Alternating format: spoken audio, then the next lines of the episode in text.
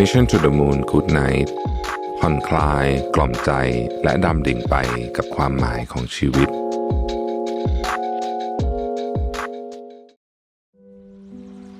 ยินดีต้อนรับเข้าสู่ Mission to the Moon Good Night พอดแคสต์ที่จะมาส่งคุณเข้านอน กับเรื่องราวการค้นหาความหมายของชีวิต ในเชิงปรัชญา และแนวคิดในแง่มุมต่างๆ ผ่านการออกแบบเสียง ที่จะช่วยกล่อมให้คุณผ่อนคลาย ละทิ้งเรื่องว้าวุ่นใจก่อนนอนในคืนนี้ ตามชื่อซีรีส์กุดไหนครับ ก่อนอื่นเลยเนี่ย อยากให้ทุกคนหลับตา ค่อยๆนึกถึงร่างกายของเรา ที่อยู่บนเตียงนุ่มๆ ร่างกายที่ผ่อนคลาย สบาย สัมผัสอากาศเย็นเอื่อยๆ ที่มาประทะ กับใบหน้า ประทะกับร่างกายของเราทำตัวให้สบาย ค่อยๆ ผ่อนคลายร่างกายทีละส่วน ตั้งแต่หัวจรดปลายเท้า ขยับนิ้วมือเล็กน้อย ผ่อนคลายมือ ผ่อนคลายเท้า ปล่อยใจให้สบาย สูดหายใจลึกๆ เข้าออก สักสามครั้ง แล้วบอกกับตัวเองว่า เรื่องราววันนี้ ได้ถึงเวลา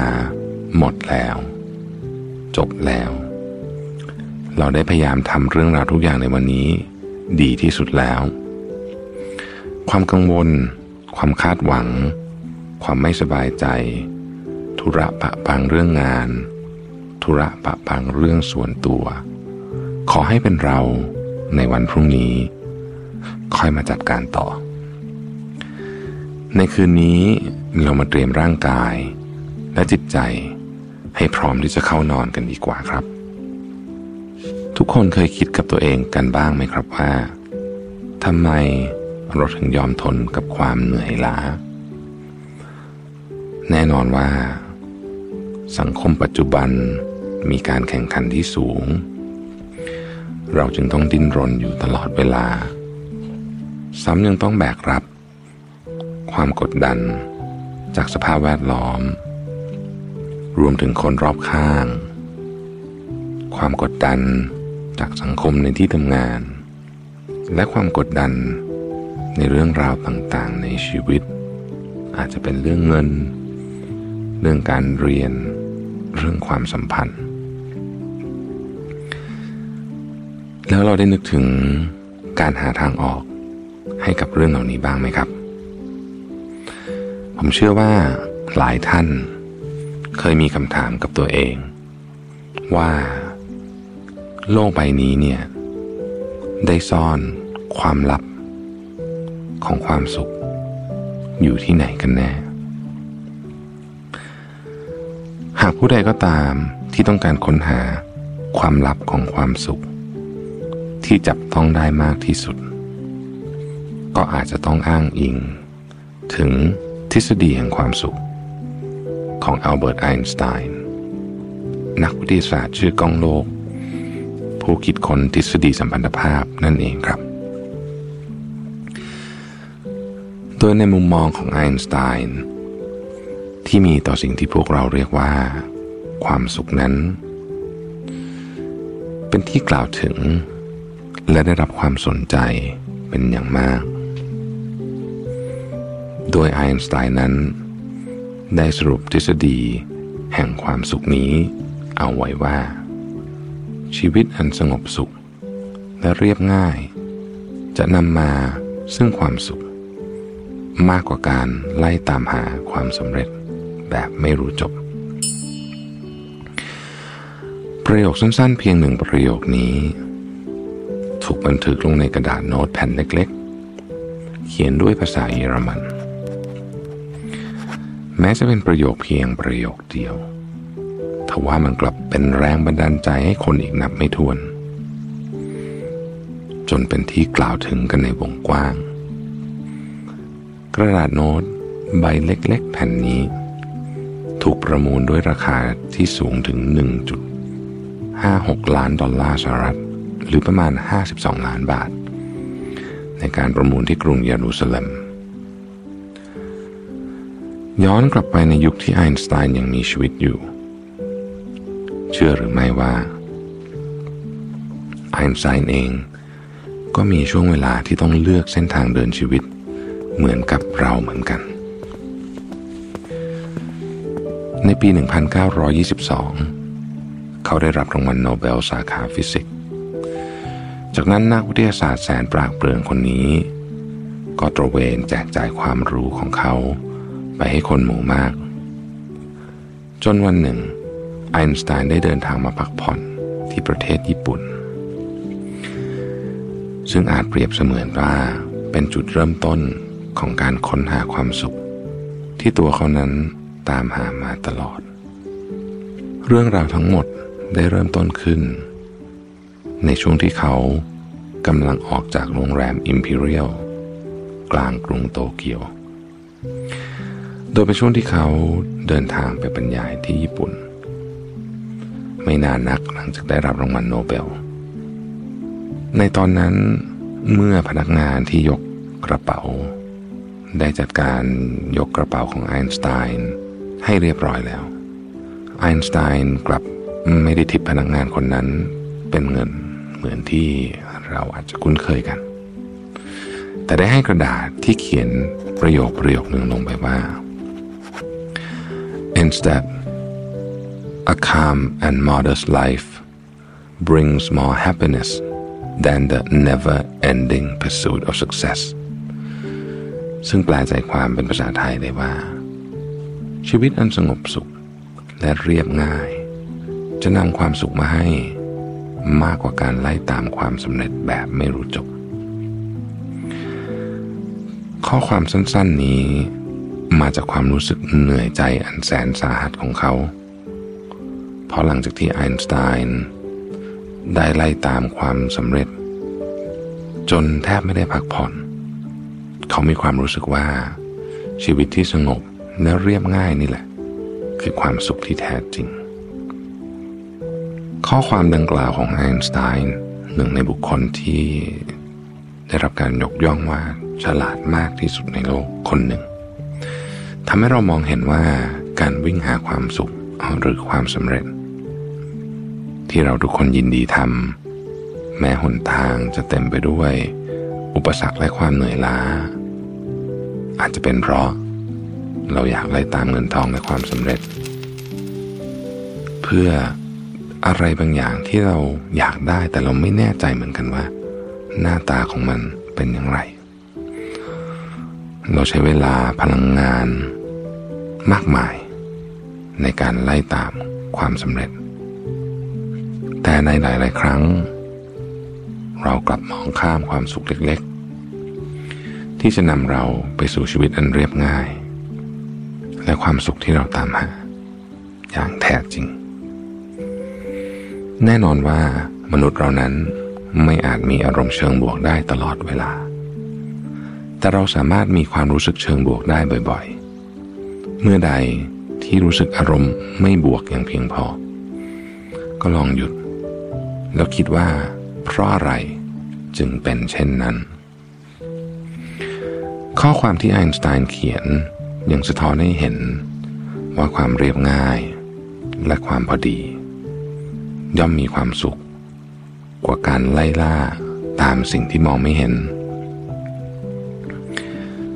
แน่นอน มนุษย์ทุกคนย่อมต้องการความมั่นคง เงินตราและอำนาจ เพราะเราเชื่อจริง ๆ ว่าสิ่งเหล่านี้จะมอบความสุขให้กับเราได้ แต่มันเป็นแบบนั้นจริง ๆ หรือเปล่า นอกจากข้อความในกระดาษแผ่นนั้นไอน์สไตน์ยังมีคำคม ที่พวกเรารู้จักกันเป็นอย่างดี เช่นเราไม่อาจแก้ปัญหาได้ ด้วยวิธีคิด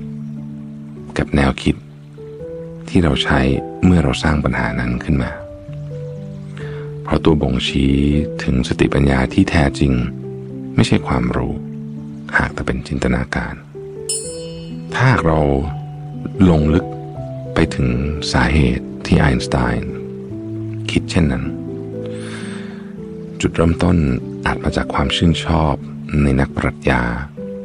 เชื้อสายยูดัชคนหนึ่ง ที่มีชีวิตอยู่ในช่วง ศตวรรษที่ 17 ชื่อบารกซิปิโอซา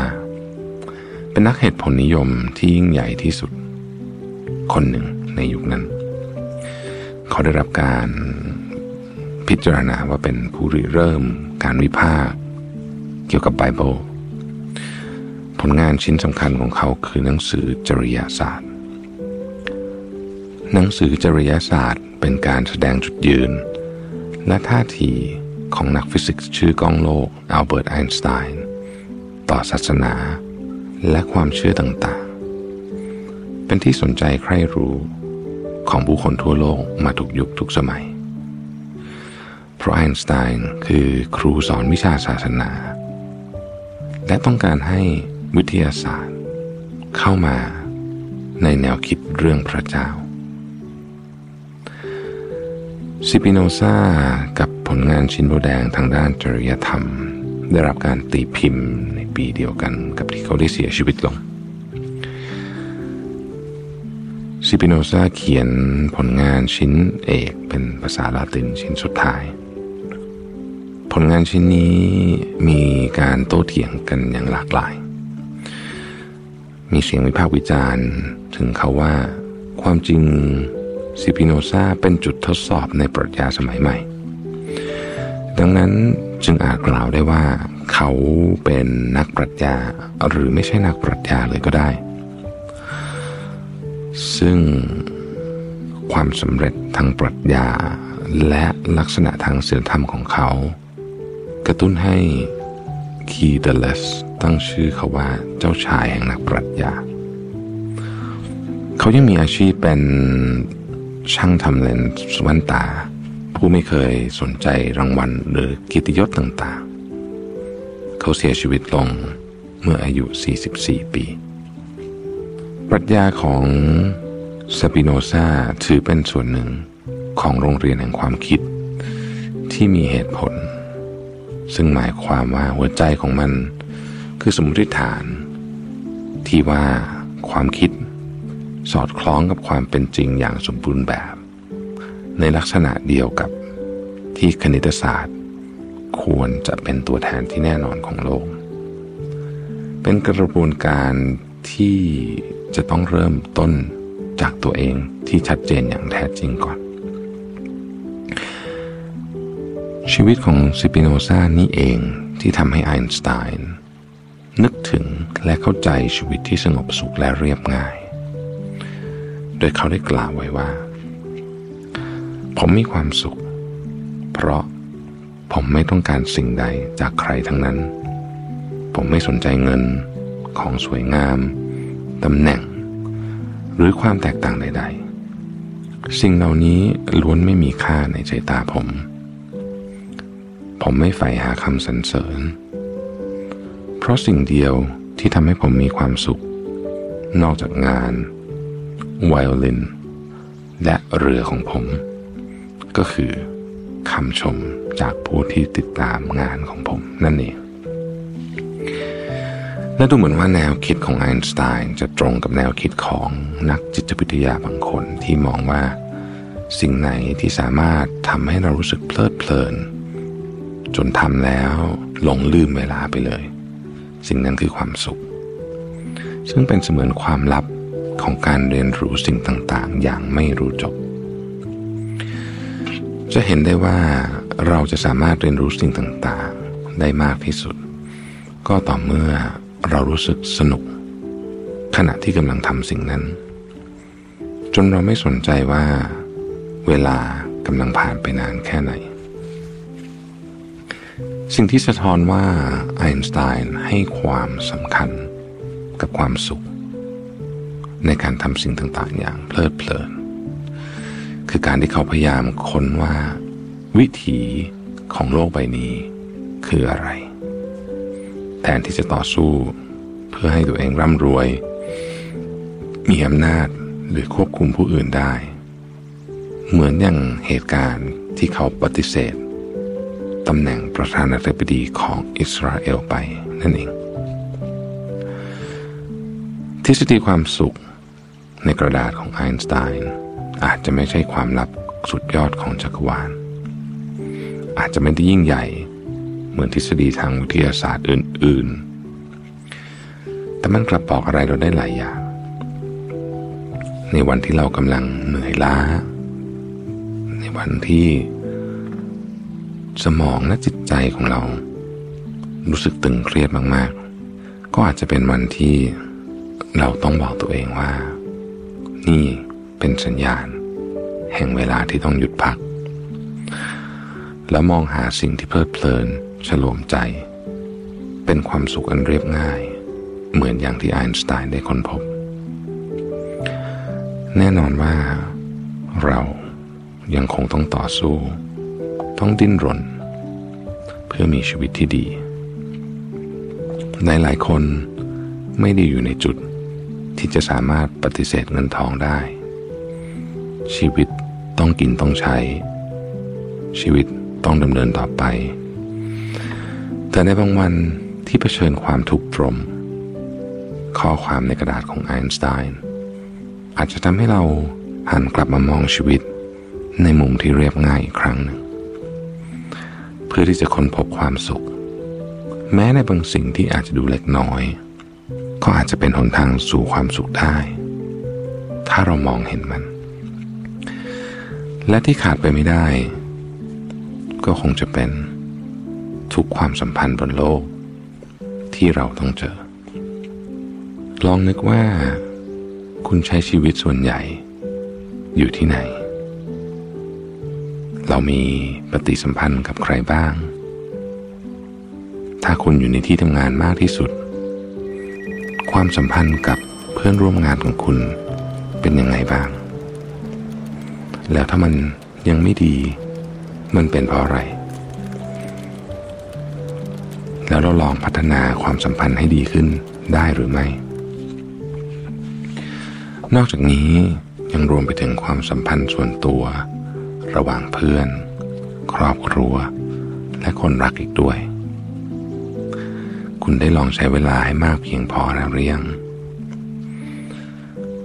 และถ้าคุณคิดว่ายากที่จะเปลี่ยนแปลงความสัมพันธ์ให้ดียิ่งขึ้น คุณควรจะวางตัวอย่างไร ไม่ให้ความสัมพันธ์แย่ๆนั้น เข้ามากระทบกระเทือนจิตใจของคุณได้ และถ้ากล่าวถึงความหมายของการมีชีวิตอยู่ การรู้สึกถึงความหมายในชีวิต แน่นอนว่า หมายถึงความหมายที่ยิ่งใหญ่กว่าตัวเราเอง อาจจะเป็นความต้องการที่เรามีต่อเพื่อนมนุษย์ ต่อองค์กร หรือต่อสถาบันต่างๆก็ได้ ไม่เฉพาะการรู้สึกมีความหมายหรือการพบคุณค่าในการทำงาน แต่ยังรวมไปถึงการใช้ชีวิตส่วนตัว การทำกิจกรรมต่างๆ กับครอบครัว การเมตตาเพื่อนมนุษย์ ซึ่งทั้งหมดนี้ล้วนทำให้เรารู้สึกว่าตัวเองมีความหมาย และสร้างความเบิกบานใจได้เช่นกัน สุดท้ายแล้วการบรรลุเป้าหมาย หรือการประสบความสำเร็จในชีวิตนั้น ไม่ได้จำกัดแค่ถ้วยรางวัล ชื่อเสียง เงินทอง เกียรติยศ แต่มันยังรวมถึงความสำเร็จในทักษะ ความชำนาญ การบรรลุเป้าหมายบางอย่าง ที่คุณได้ตั้งเอาไว้ด้วย ต่อเนื่องกันมาจากทฤษฎีแห่งความสุข ที่ไอน์สไตน์ได้เคยเขียนลงไปในกระดาษแผ่นแรกนั้น ยังมีกระดาษแผ่นที่สองที่ได้บันทึกข้อความไว้ว่า when there is a will there is a way เมื่อใดที่มีความปรารถนาอันมุ่งมั่น เมื่อนั้นหนทางจะปรากฏ หวังว่าเรื่องราวที่ผมนำมาเล่าในวันนี้ จะช่วยทุกท่านรู้สึกผ่อนคลาย พึงพอใจกับชีวิตมากขึ้นนะครับ ตอนนี้ร่างกายของเรา พร้อมที่จะพักผ่อนเต็มที่แล้ว เรากำลังนอนอยู่บนที่นอนนุ่มๆ มีสายลมเอื่อยๆ พัดมาประทะกับหน้าของเรา ร่างกายของเราค่อยๆรู้สึกเบา สบาย เราวางสิ่งต่างๆลงไป จิตใจของเราปล่อยวางเรื่องต่างๆลง เรารู้สึกสงบ ผ่อนคลาย สบาย เราหายใจเข้า หายใจออก หายใจเข้า หายใจออก หายใจเข้า หายใจออก เสียงรอบตัวเริ่มเบาลง เงียบลง เสียงในหัวของเรา ก็เบาลง เงียบลงไปด้วย ขอให้ทุกท่าน รู้สึกผ่อนคลาย และหลับสบายในคืนนี้นะครับ แล้วพบกันใหม่ในตอนถัดไปครับกุดไนครับ ยินดีต้อนรับเข้าสู่ Mission to the Moon Good Night Podcast ที่จะมาส่งคุณเข้านอน กับเรื่องราวการค้นหาความหมายของชีวิต ในเชิงปรัชญา และแนวคิดในแง่มุมต่างๆ ผ่านการออกแบบเสียง ที่จะช่วยกล่อมให้คุณรู้สึกผ่อนคลาย ละทิ้งเรื่องวาวุ่นใจก่อนนอนในคืนนี้ ตามชื่อซีรีส์กุดไนครับ ตอนนี้อยากให้ทุกคนหลับตา นึกถึงร่างกายของเรา ที่ค่อยๆ จมลงไปในเตียงนุ่มๆสัมผัสอากาศเย็นๆ ที่แผ่วเบา ที่มาประทะใบหน้าร่างกายของเราทำตัวสบายๆผ่อนคลายร่างกายทีละส่วน ตั้งแต่หัวจะรดเท้า สูดหายใจเข้า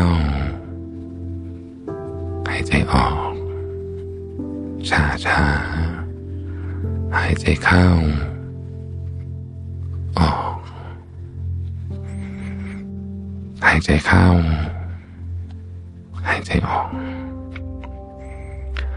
แล้วบอกกับตัวเองว่า เรื่องราวต่างๆในวันนี้ ได้จบลงแล้ว เราได้พยายามจัดการกับเรื่องที่เกิดขึ้น อย่างดีที่สุดแล้ว ความกังวล ความคาดหวัง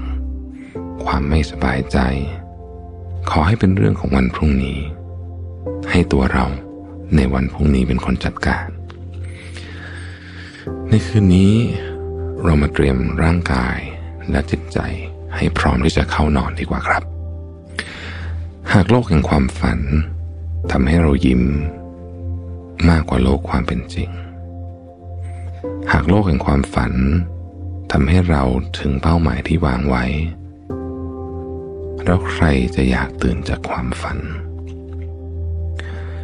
ในช่วงชีวิตหนึ่ง เราอาจมีคำถามกับตัวเองมากมาย หนึ่งในนั้นคือการตั้งเป้าหมายกับตัวเอง จุดมุ่งหมายของชีวิตบางคนอาจพบ แต่อีกหลายคนยังคงตามหาต่อไป บางคนอาจจะไม่ได้เจอมันด้วย แน่นอนว่าเราทุกคนล้วนมีความฝัน แต่จะมีสักกี่คนที่จะเดินตามรอยความฝัน และก้าวไปถึงปลายทางนั้นของตัวเอง ทุกช่วงชีวิตที่ผ่านไป จะมีจุดหักเหหรือพลิกผัน จนเราอาจจะลืมเลือนไปบ้าง ว่าเรากำลังทำอะไรอยู่ณตอนนี้แต่เชื่อเถอะว่าไม่มีชีวิตใดหยุดนิ่งอยู่กับที่ ทุกสรรพสิ่งเปลี่ยนแปลงตามกาลเวลาเสมอ และไม่ว่าความฝันในยามหลับ จะเหน็ดเหนื่อยเพียงใด ความฝันในยามตื่น จะสวยงาม และอยู่ตลอดไป เปาโล คูเอลโย เกิดเมื่อวันที่ 24 สิงหาคม ปี 1947 เขามีผลงานเขียนเป็นจำนวนมาก แต่มีอยู่เรื่องหนึ่งที่ได้รับความนิยม และถูกกล่าวขานถึงอย่างมากมาย หนังสือเล่มนี้เขากล่าวถึงความจริง และการตั้งคำถาม ให้พวกเราได้กลับมาคบคิดกัน หนังสือเล่มนี้มีชื่อว่า The Alchemist หรือคุมทรัพย์สุดปลายฝัน เป็นผลงานที่โด่งดังมาทั่วโลก ถูกตีพิมพ์ไปหลายสิบภาษา เป็นหนังสือที่สวยงาม เกี่ยวกับอำนาจวิเศษ ความฝัน และคุมทรัพย์ ที่เราค้นหาไปสุดโลกล่า แต่เรากลับมาพบว่ามันอยู่ที่หน้าประตูบ้านของเราเอง The Alchemist บอกเล่าเรื่องราวการเดินทาง ตามหาคุมทรัพย์ของซานติเอโก เด็กเลี้ยงแกะ ผู้อาศัยอยู่ในประเทศสเปน เขาดำเนินชีวิตอย่างที่เด็กเลี้ยงแกะควรจะเป็น ชีวิตที่ซ้ำไปซ้ำมา วันแล้ววันเล่า แต่แล้วในคืนหนึ่ง ความฝันของเขา ก็เปลี่ยนแปลงเขาไปตลอดกาลเขาออกเดินทางไปอียิปต์ เพื่อตามหาคุ้มทรัพย์ ตามคำบอกเล่าจากความฝัน ระหว่างทางเขาพบเจอเรื่องราวมากมาย ในขณะที่เดินทาง ข้ามทะเลทราย หุบเขาลำน้ำเด็กหนุ่มได้พบกับอุปสรรคต่างๆ เขาได้เผชิญกับเรื่องราวลี้ลับอันยิ่งใหญ่ของมนุษย์ เขาได้เผชิญกับสิ่งที่ ยากจะยังถึง หากคุณเดินตามรอยฝัน และพร้อมจะฟังเสียงหัวใจของตัวเอง คุณอาจจะได้เจอสิ่งที่มหัศจรรย์มากๆ เช่นเดียวกันก็ได้ แต่เพราะเหตุผลประการเดียว นั่นคือแม้ว่าจะต้องเดินอ้อมสักกี่ครั้งเนี่ยกองคารวานจะมุ่งหน้าไปยังจุดเดียวเสมอ หลังจากฝ่าฟันอุปสรรคทั้งหลายมาแล้ว กองคารวานจะกลับมาสู่เส้นทาง โดยอาศัยดวงดาว ดวงดาวที่แสดงตำแหน่งของ Oasis เหมือนคนเห็นดวงดาวนั้นส่องแสงสว่างอยู่บนท้องฟ้าในยามเช้า เราต่างก็ได้ยินมาหลายครั้ง อ่านหนังสือมาหลายเล่ม รวมถึงรับฟังคำสอนของผู้มากประสบการณ์มาตลอดชีวิต ว่าการใช้ชีวิตควรมีเป้าหมาย การใช้ชีวิต ควรจะมีการสร้างแรงบันดาลใจ การใช้ชีวิต ควรจะมีเส้นทางที่ต้องเดินไป เราเองต่างพยายามหาวิธีการจะไปถึงเป้าหมายที่ว่า แม้บางทีเรามองไม่เห็นเส้นทางข้างหน้าเลยก็ตาม แน่นอนว่าแต่ละเส้นทางของแต่ละคน ย่อมไม่เหมือนกัน โดยหากเรามองไปรอบตัวก็จะพบว่า พวกเราทุกคนต่างก็พยายาม ที่จะเดินทางไปถึงจุดหมายของตัวเองให้ได้ ถ้ามองดูในสถานการณ์ตอนนี้ที่หนักหน่วง บางคนอาจมีความคิด ที่จะหยุดพัก หรือล้มเลิกการเดินทางของตัวเองไป แต่ถ้ามองในทางกลับกัน เราอาจจะจำเป็นต้องหยุดพัก เพื่อไม่ให้ตัวเองเจ็บตัวไปมากกว่านี้ และสุดท้ายถ้าเรารอดไปได้ เราก็จะได้เริ่มเดินทางใหม่ ทางที่เราฝันไว้ และต้องไปให้ถึง ย้อนกลับมาที่ตัวของเด็กชายเลี้ยงแกะ นามว่าซานติเอโกนี้ ระหว่างเดินทางนั้น เขาก็ได้ พาตัวเขาเองกับเพื่อนร่วมทาง มาพบกับสงครามระหว่างเผ่า ในขณะที่เพื่อนร่วมเดินทางของเขานั้น เต็มไปด้วยความกังวลว่ามันจะมีอันตรายเกิดขึ้นหรือไม่ ชายในขบวนคาราวานคนหนึ่ง ได้ตอบว่า เมื่อกลับไม่ได้ เราก็ ควรจะกังวลเรื่องที่จะมุ่งหน้าไปข้างหน้าให้ดีที่สุด ก็เท่านั้น เช่นเดียวกันกับทุกคนที่กำลังใช้ชีวิตอยู่บนโลกใบนี้ ที่ต่างก็หลีกเลี่ยงไม่ได้ หลายคนอาจตกอยู่ในสถานการณ์ลำบาก จนมองไม่เห็นอนาคตข้างหน้า การมัวแต่กลัวและหยุดนิ่งอยู่กับที่ย่อมไม่ทำให้เกิด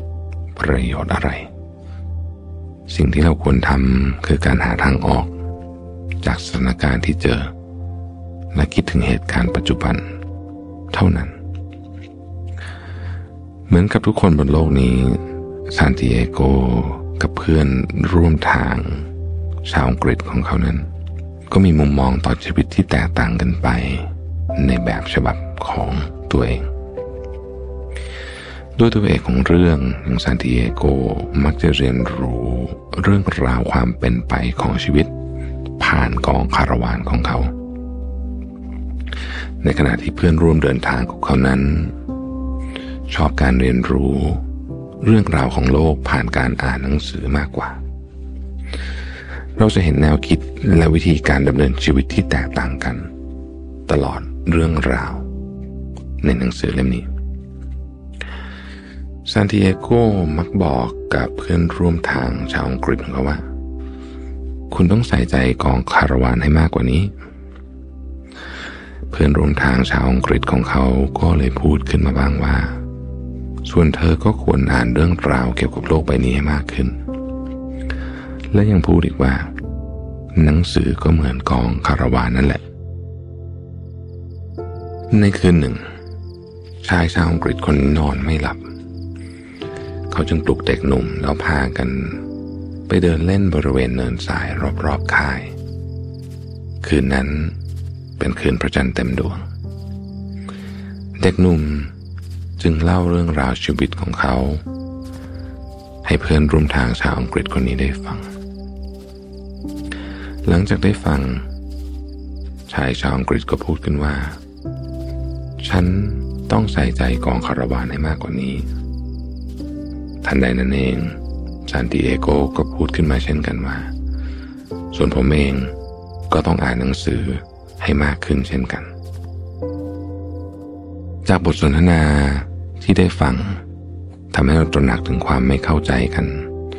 เมื่อเราไม่เข้าใจกันเพราะความแตกต่าง เมื่อต่างฝ่ายต่างแสดงความต้องการของตัวเองออกมานั้น สิ่งที่ดีที่สุดที่พวกเราสามารถทำได้ คือการยอมรับ และรับฟังความคิดเห็น ที่แม้จะต่างกัน แต่รับฟังอย่างเข้าใจ มันก็แค่นั้นเอง ในตอนนี้เมื่อต่างฝ่ายต่างได้มีโอกาสพูดคุยกันทำให้แต่ละฝ่ายอยากเรียนรู้ซึ่งกันและกันรวมถึงอยากเข้าใจเหตุผลของกันและกันมากขึ้นด้วย ซานติเอโกลองอ่านหนังสือของชายชาวอังกฤษคนนั้น ในขณะที่ชายชาวอังกฤษคนนั้น ก็หันมาสนใจในกองคาราวานมากยิ่งขึ้น ซานติเอโกกลับพบว่า เขาไม่เจออะไรใหม่ จากหนังสือของชาวอังกฤษเลย และในขณะเดียวกัน ชาวอังกฤษก็ไม่ได้เจออะไร ใหม่ จากการใส่ใจในกองคาราวานเช่นกัน สิ่งนี้ทำให้ซานติเอโกตระหนักขึ้นมาได้ว่า แต่ละคนต่างมีวิธีการเรียนรู้ของตัวเอง วิธีของเขาไม่เหมือนกับวิธีของฉัน และวิธีของฉันก็ไม่เหมือนกับวิธีของเขากระนั้นเราทั้งคู่ ต่างกำลังค้นหาชะตาชีวิตของตนเอง และฉันนับถือเขาในเรื่องนี้ แต่ละคนต่างมีเส้นทางเป็นของตัวเอง มีวิธีการเรียนรู้ วิธีการใช้ชีวิตไม่เหมือนกันบางครั้งเหตุการณ์เดียวกัน แต่วิธีการแก้ปัญหา และรับมือกลับต่างกันออกไป คนสองคนต่างตัดสินใจที่จะทำหรือไม่ทำอะไรด้วยตนเอง คงจะวัดไม่ได้ว่าแบบไหนดีกว่ากัน แบบไหนถูกหรือผิดมากกว่ากัน เพราะแต่ละคนผ่านประสบการณ์มาไม่เหมือนกัน ต่างสถานที่ต่างสภาพแวดล้อม เราทำได้เพียงเคารพในวิธีการตัดสินใจของผู้อื่นเท่านั้นสำหรับ The Alchemist คุมทรัพย์สุดปลายฝัน ผู้เขียนเองไม่ได้เพียงต้องการจะบอกเล่าเรื่องราว การค้นหาความหมายของชีวิต จากการตามหาคุมทรัพย์ของซานติเอโกเท่านั้น เขายังได้สอดแทรก แนวคิด การใช้ชีวิต ในฐานะมนุษย์ธรรมดาคนหนึ่งอีกมากมาย รวมถึงเรื่องความรักด้วยเช่นกัน ระหว่างเดินทาง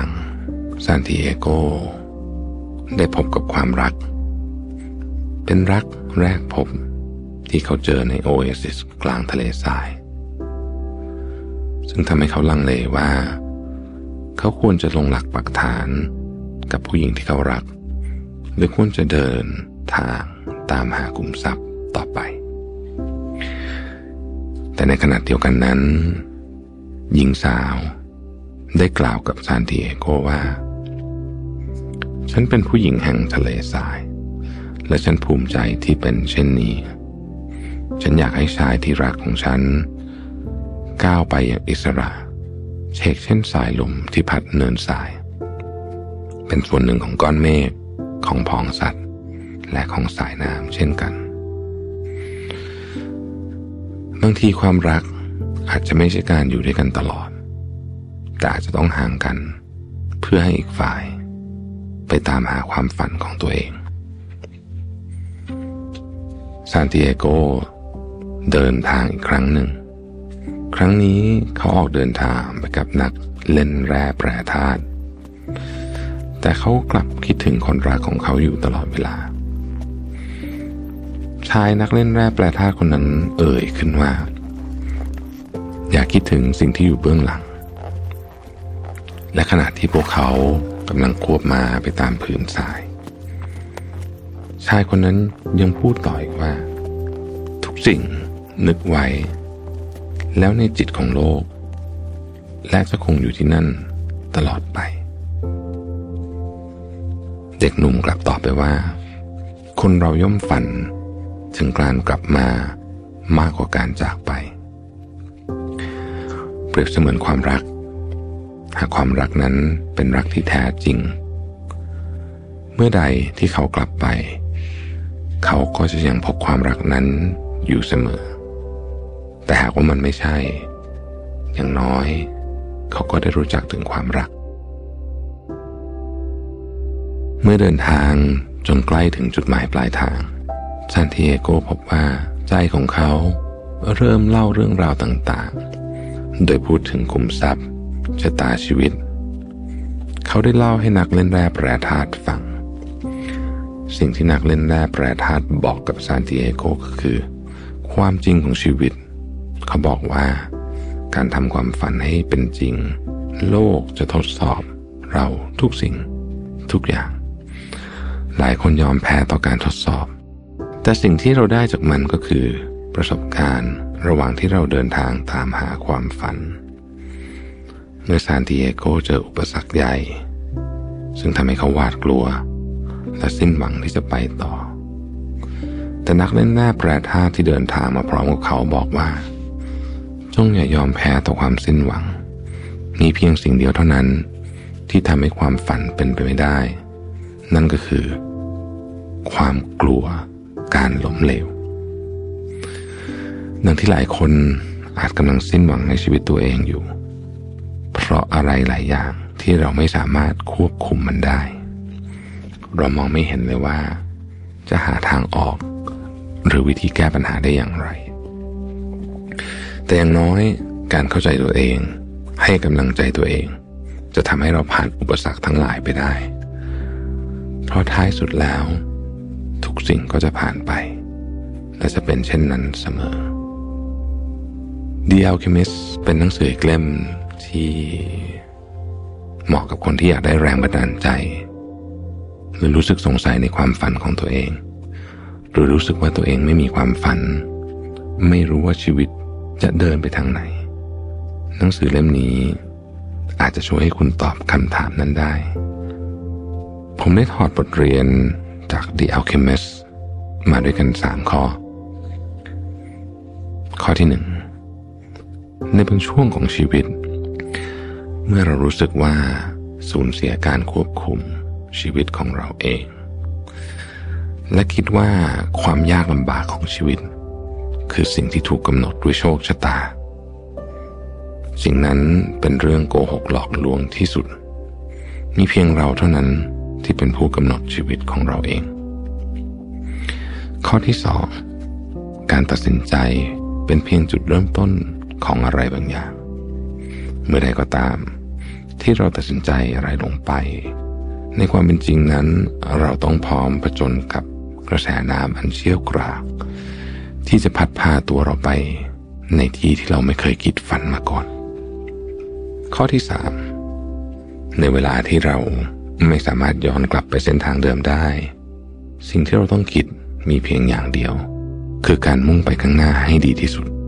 ก็เท่านั้น ผ่านตัวอักษรที่สวยงามใน The Alchemist เปาโลคูเอโยได้กระตุ้น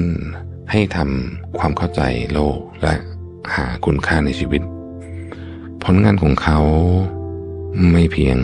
ได้รับการอ่านจากผู้คนทั่วโลกมากมาย แต่มันมีอิทธิพลต่อการสร้างสรรค์งานเขียนของนักเขียนจำนวนมากในปัจจุบัน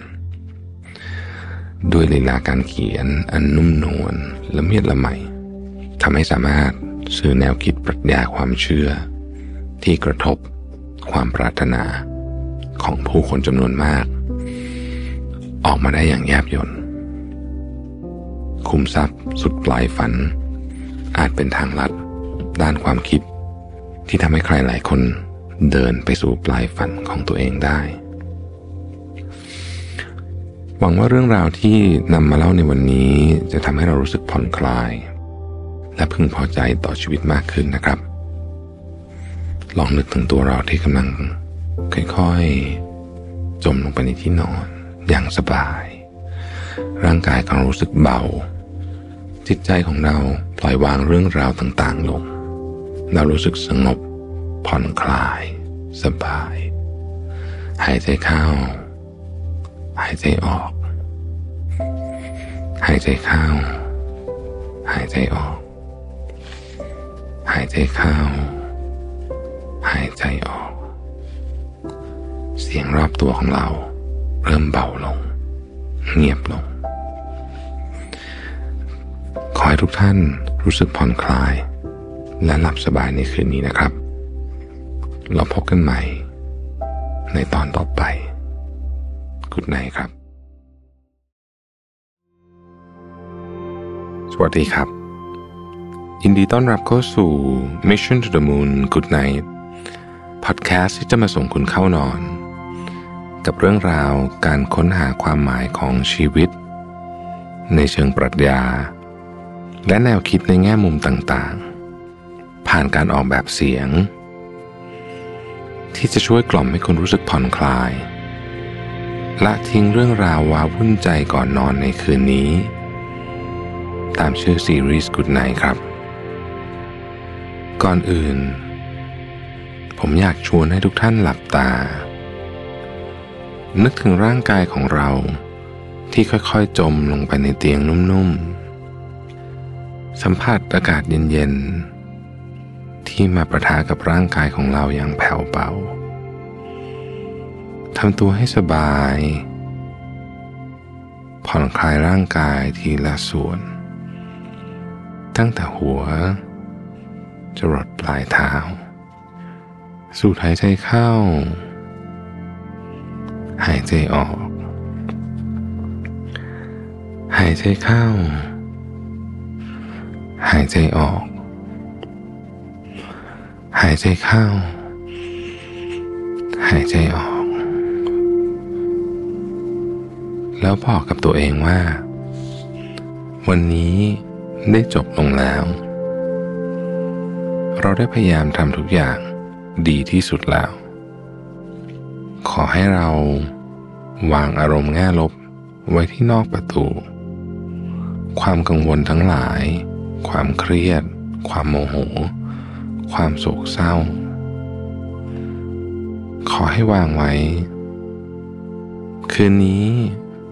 เรามาเตรียมร่างกายและจิตใจ ให้พร้อมที่จะเข้านอนดีกว่าครับ แล้วเรื่องต่างๆที่ต้องจัดการ ขอให้ตัวเราในวันพรุ่งนี้ ค่อยตื่นขึ้นมาอย่างสดใส และมาจัดการมันอีกทีหนึ่ง ผมอยากให้ทุกคนลองใคร่ครวญ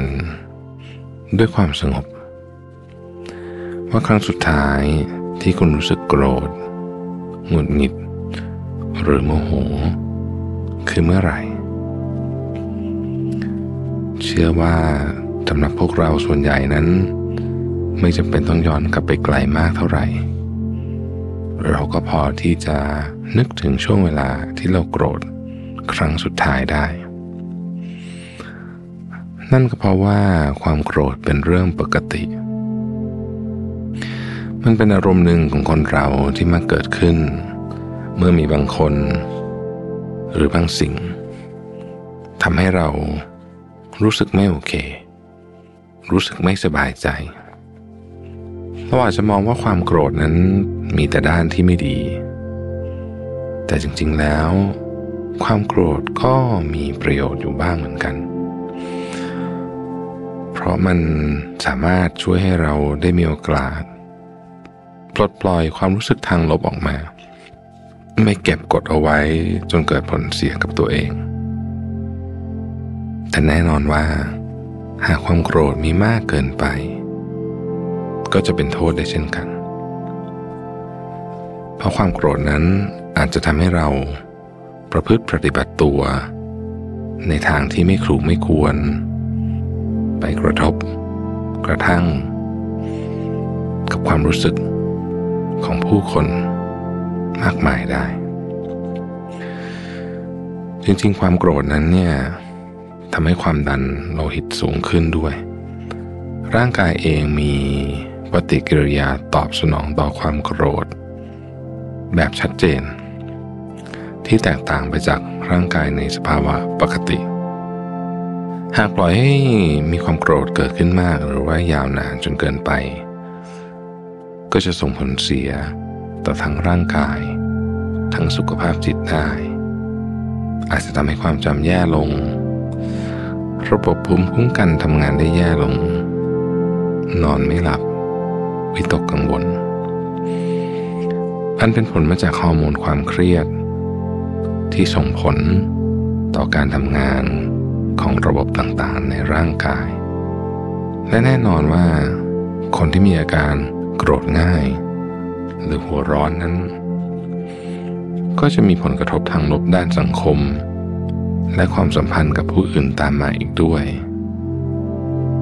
หากเกิดเหตุการณ์ที่รุนแรง อาจจะถึงขั้นติดคุกติดตารางกันได้เลยทีเดียว ในขณะที่ทุกคนกำลังหลับตาด้วยความสงบ ลองจินตนาการ สถานการณ์สมมุติ ขึ้นมาว่า คุณกำลังยืนต่อแถว เพื่อซื้อกาแฟร้านโปรดของคุณในช่วงพักเที่ยง อยู่ดีๆ ก็มีมนุษย์มักง่าย เดินดุ่มๆเข้ามาแซงคิวคุณอย่างหน้าตาเฉย ต่อมา ลองนึกถึงเหตุการณ์ที่ว่า คุณกำลังเดินอยู่บนทางเท้า หลังจากฝนตกลงมาอย่างหนัก แล้วจู่ๆก็มีรถยนต์พุ่งมาอย่างรวดเร็ว ผ่านบริเวณที่มีน้ำขัง จนน้ำขัง สาดใส่คุณจนเปียกโชกตั้งแต่หัวจรดเท้า ทั้งสองเหตุการณ์นี้ทำให้คุณหัวร้อนทำให้คุณโกรธ ใช่หรือไม่ ในชีวิตนี้เราทุกคนก็เคยรู้สึกหัวร้อน รู้สึกโกรธกันมา นับไม่ถ้วน หากเราสังเกตความรู้สึกเวลาที่เราโมโห เราย่อมรู้ว่า มันเป็นความรู้สึกที่ร้อนรุ่ม และแผดเผาอยู่ภายใน พร้อมที่จะระเบิดปะทุทุกอย่างมาอย่างรุนแรง ความโมโหเป็นหนึ่งในอารมณ์ทั้งหลาย ที่ปรัชญาสำนักสโตอิกเห็นว่า เราควรเรียนรู้ ที่จะควบคุม และปลดปล่อยตัวเราออกจากมัน หนึ่งในคำถามที่ปรัชญาสโตอิกสนใจก็คือ ชีวิตที่ดีควรเป็นอย่างไร และคำตอบของคำถามนี้ก็คือ ชีวิตที่ดีคือการมีจิตใจ ไม่หวั่นไหว หรือสั่นคลอนไปกับเหตุการณ์ต่างๆ ที่เกิดขึ้นกับเรา ด้วยเหตุนี้ หากเราประสงค์จะมีชีวิตที่ดี ตามหลักปรัชญาสโตอิก ความโมโห จึงต้องถูกจัดการ ในเวลาที่ทันท่วงที หลักคิดสำคัญของปรัชญาสโตอิกมีอยู่ว่า ไม่มีประโยชน์ ที่จะรู้สึกเป็นกังวล กับสิ่งที่อยู่นอกเหนือความสามารถในการควบคุมของเรา และความทุกข์ ส่วนใหญ่ที่เราเผชิญล้วนแล้วแต่เกิดจากวิธีคิด และมุมมองของเราที่มีต่อเหตุการณ์นั้นๆ อย่างไม่ตรงกับความเป็นจริง โดยปรัชญาสโตอิกแนะนำว่า การแยกแยะให้ออกว่าอะไรคือสิ่งที่อยู่นอกเหนือความควบคุมของเรา และอะไรคือสิ่งที่อยู่ในความควบคุมของเราจริง ๆ เป็นหนทาง สู่ความเข้าใจโลกและสรรพสิ่ง ซึ่งนำไปสู่ความสงบของจิตใจอย่างแท้จริง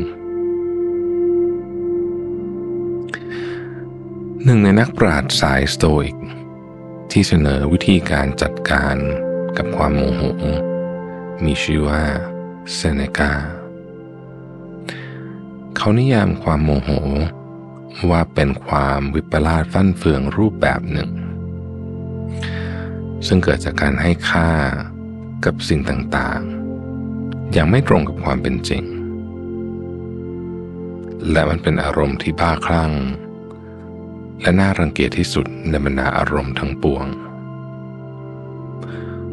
มันคือหนึ่งในอารมณ์ความรู้สึกที่พวกเราทุกคน ควรจะหนีห่าง ไปให้ไกลที่สุด ข้อคิดประการสำคัญของเขา เกี่ยวกับการจัดการความโมโห คือการไม่ปล่อยให้ตัวเองรู้สึกโมโห เสียตั้งแต่แรก เพราะว่าความโมโหนั้น ในมุมมองของเซเนกาเมื่อเริ่มต้นขึ้นแล้ว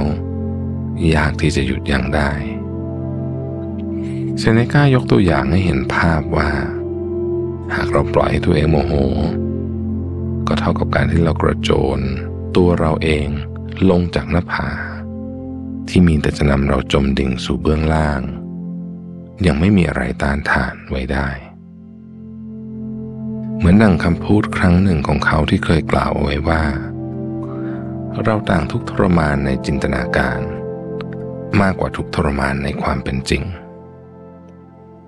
ความโมโหก็เช่นเดียวกัน แน่นอนว่า การระงงับไม่ให้โมโหตั้งแต่แรก ไม่ใช่เรื่องง่าย เพราะมันเป็นอารมณ์ที่ระเบิดออกมาอย่างรวดเร็ว หลายต่อหลายครั้งเราไม่ทันรู้ตัว กว่าจะรู้ตัว ก็เกิดการทะเลาะวิวาท การต่อสู้ทำร้ายร่างกายกัน และเลวร้ายที่สุดอาจนำไปสู่ การสูญเสียชีวิต ดังนั้น เพื่อหลีกเลี่ยงความโมโห เซเนกาจึงเสนอให้เราป้องกันตัวเองจากเงื่อนไข หรือสถานการณ์ที่อาจจะทำให้เราโมโหไปเสีย สิ่งที่ทำให้คนเรารู้สึกโมโหนั้น แตกต่างกันไป คนหนึ่ง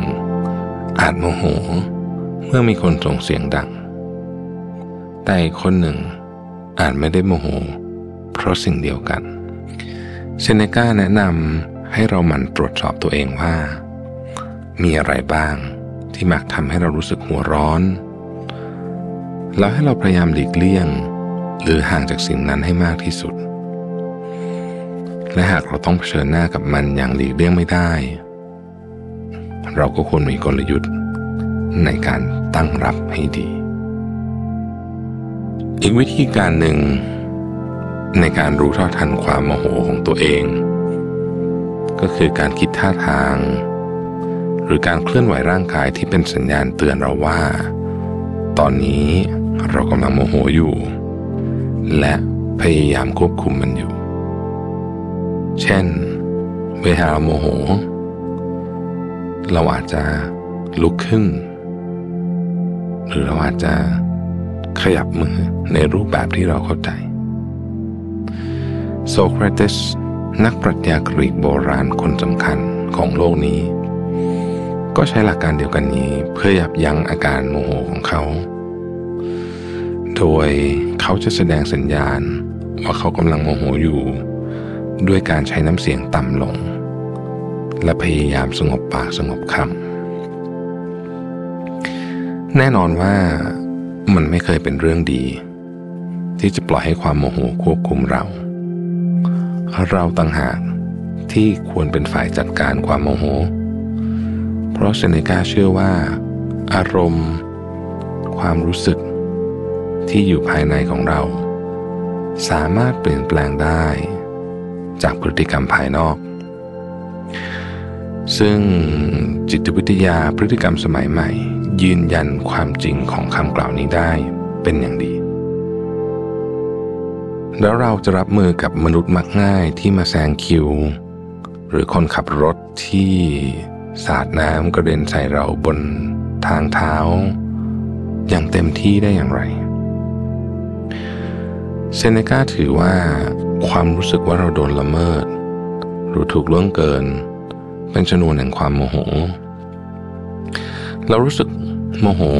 มนุษย์มักง่าย ที่มาแซงคิวเรา ซึ่งเรายืนต่อแถวมานานหลายนาที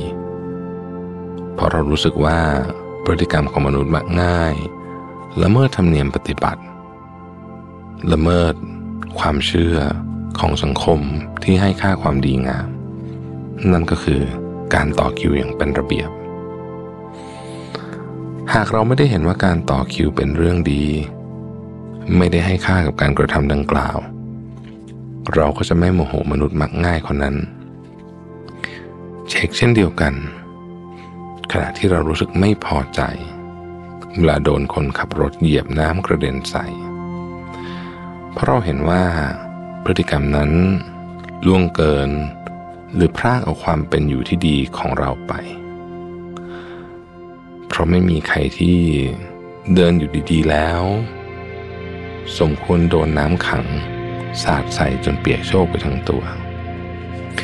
กระนั้นเองเซเนกาทำความเข้าใจลึกลงไปว่า ที่เรารู้สึกว่าเราโดนล่วงเกินนั้น เกิดจากการตั้งความหวังไว้อย่างไม่ตรงกับความเป็นจริง ว่าไม่ควรมีอะไรมาละเมิดเรา อันที่จริงแล้ว เราอาจโดนละเมิดได้ตลอดเวลา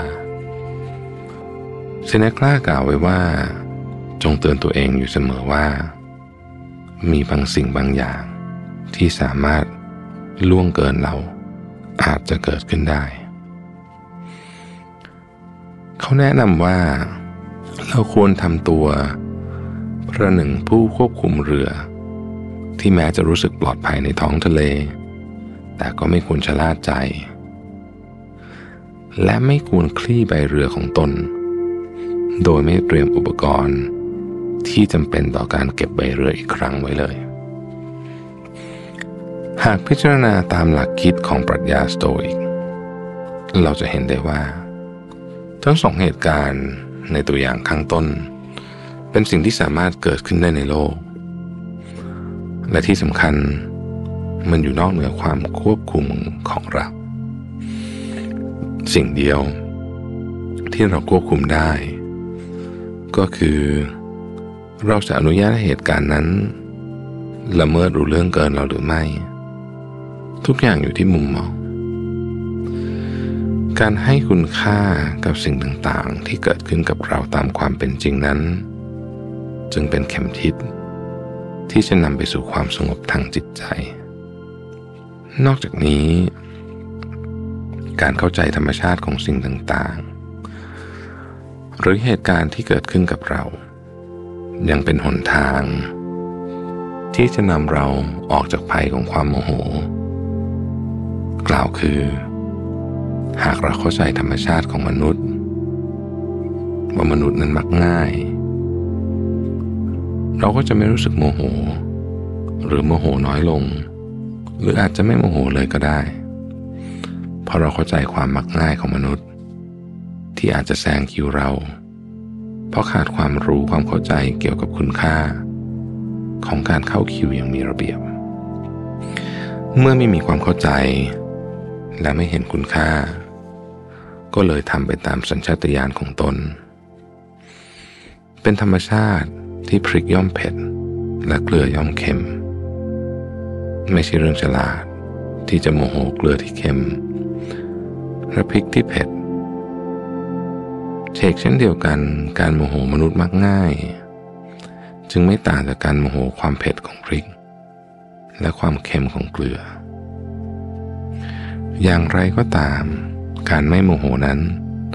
เป็นคนละเรื่องกับการไม่ลงมือทำอะไรสักอย่าง เราสามารถจัดการกับมนุษย์มักง่ายเหล่านี้ได้ โดยไม่จำเป็นต้องรู้สึกโมโห เซเนกาเห็นว่า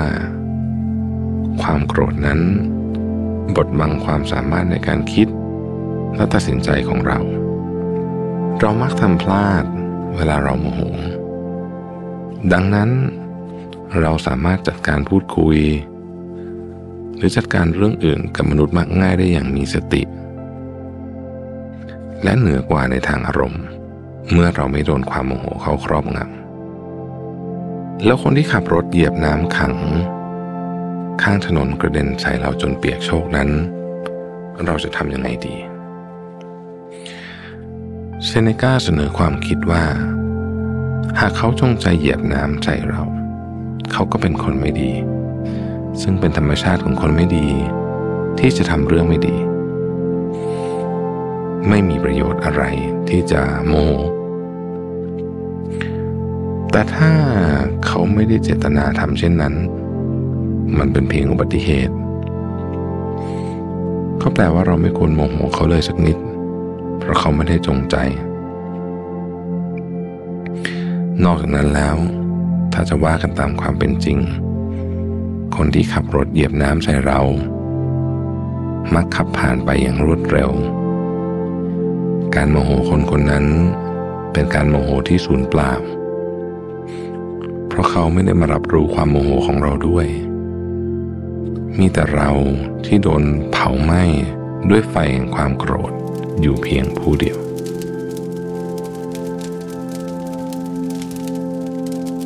เซเนกาฝากข้อคิดไว้อย่างกลมคายว่า มันช่างโง่เขลาเหลือเกิน ที่จะโมโห สิ่งเหล่านี้ ซึ่งไม่สมควรได้รับความโมโห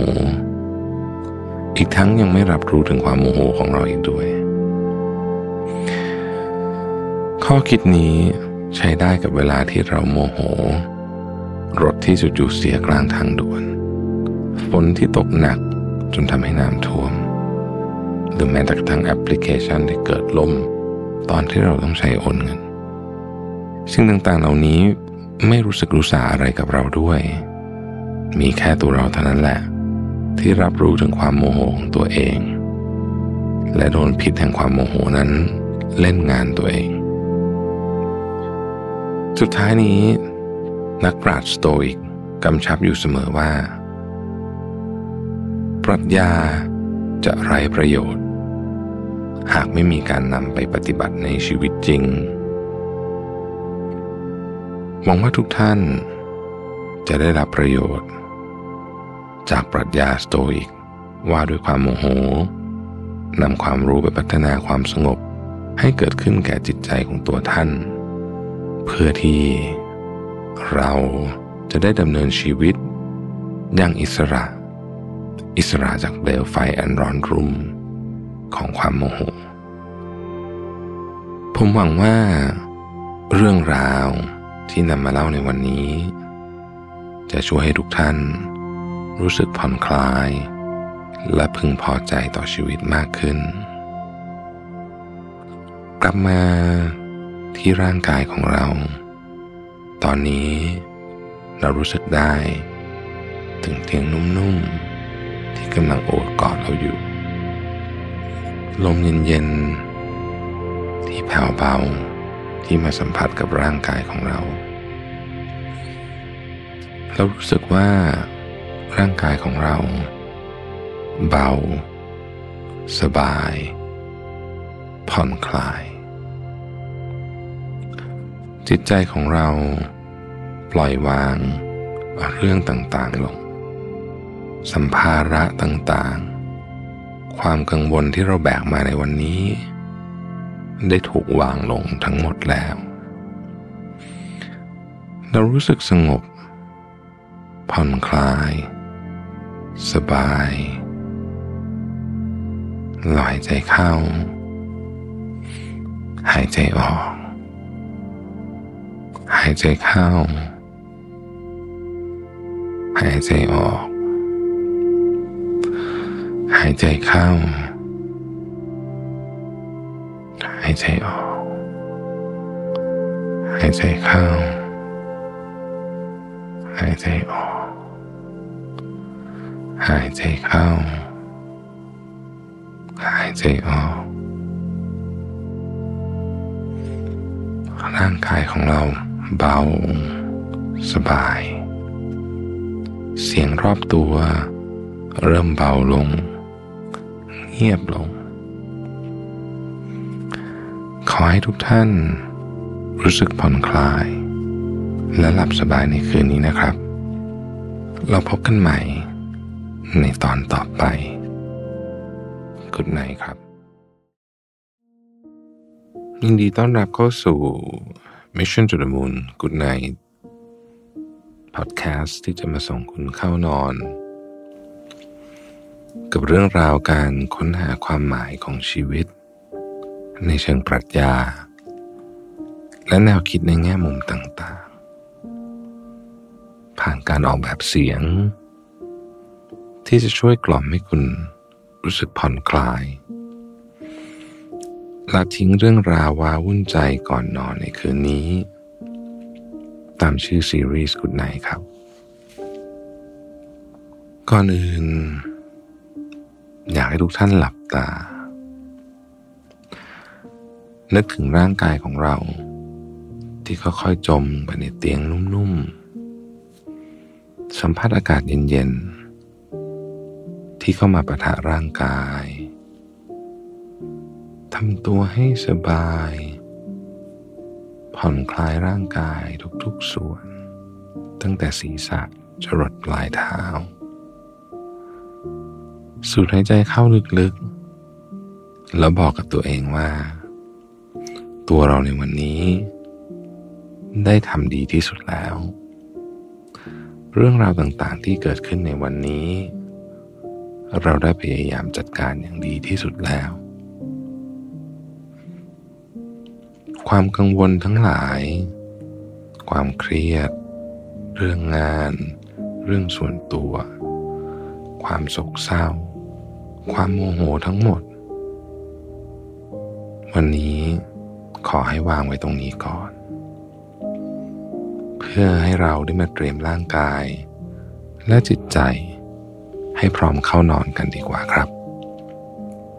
ส่วนเรื่องราวต่างๆ ที่ยังต้องจัดการสะสาง ขอให้เป็นตัวเราในวันพรุ่งนี้ คอยมาจัดการกันแล้วกัน หากใครคุ้นเคยกับพุทธศาสนา เราคงคุ้นเคยกับหลักธรรม ของการเดินทางสายกลาง การปล่อยวาง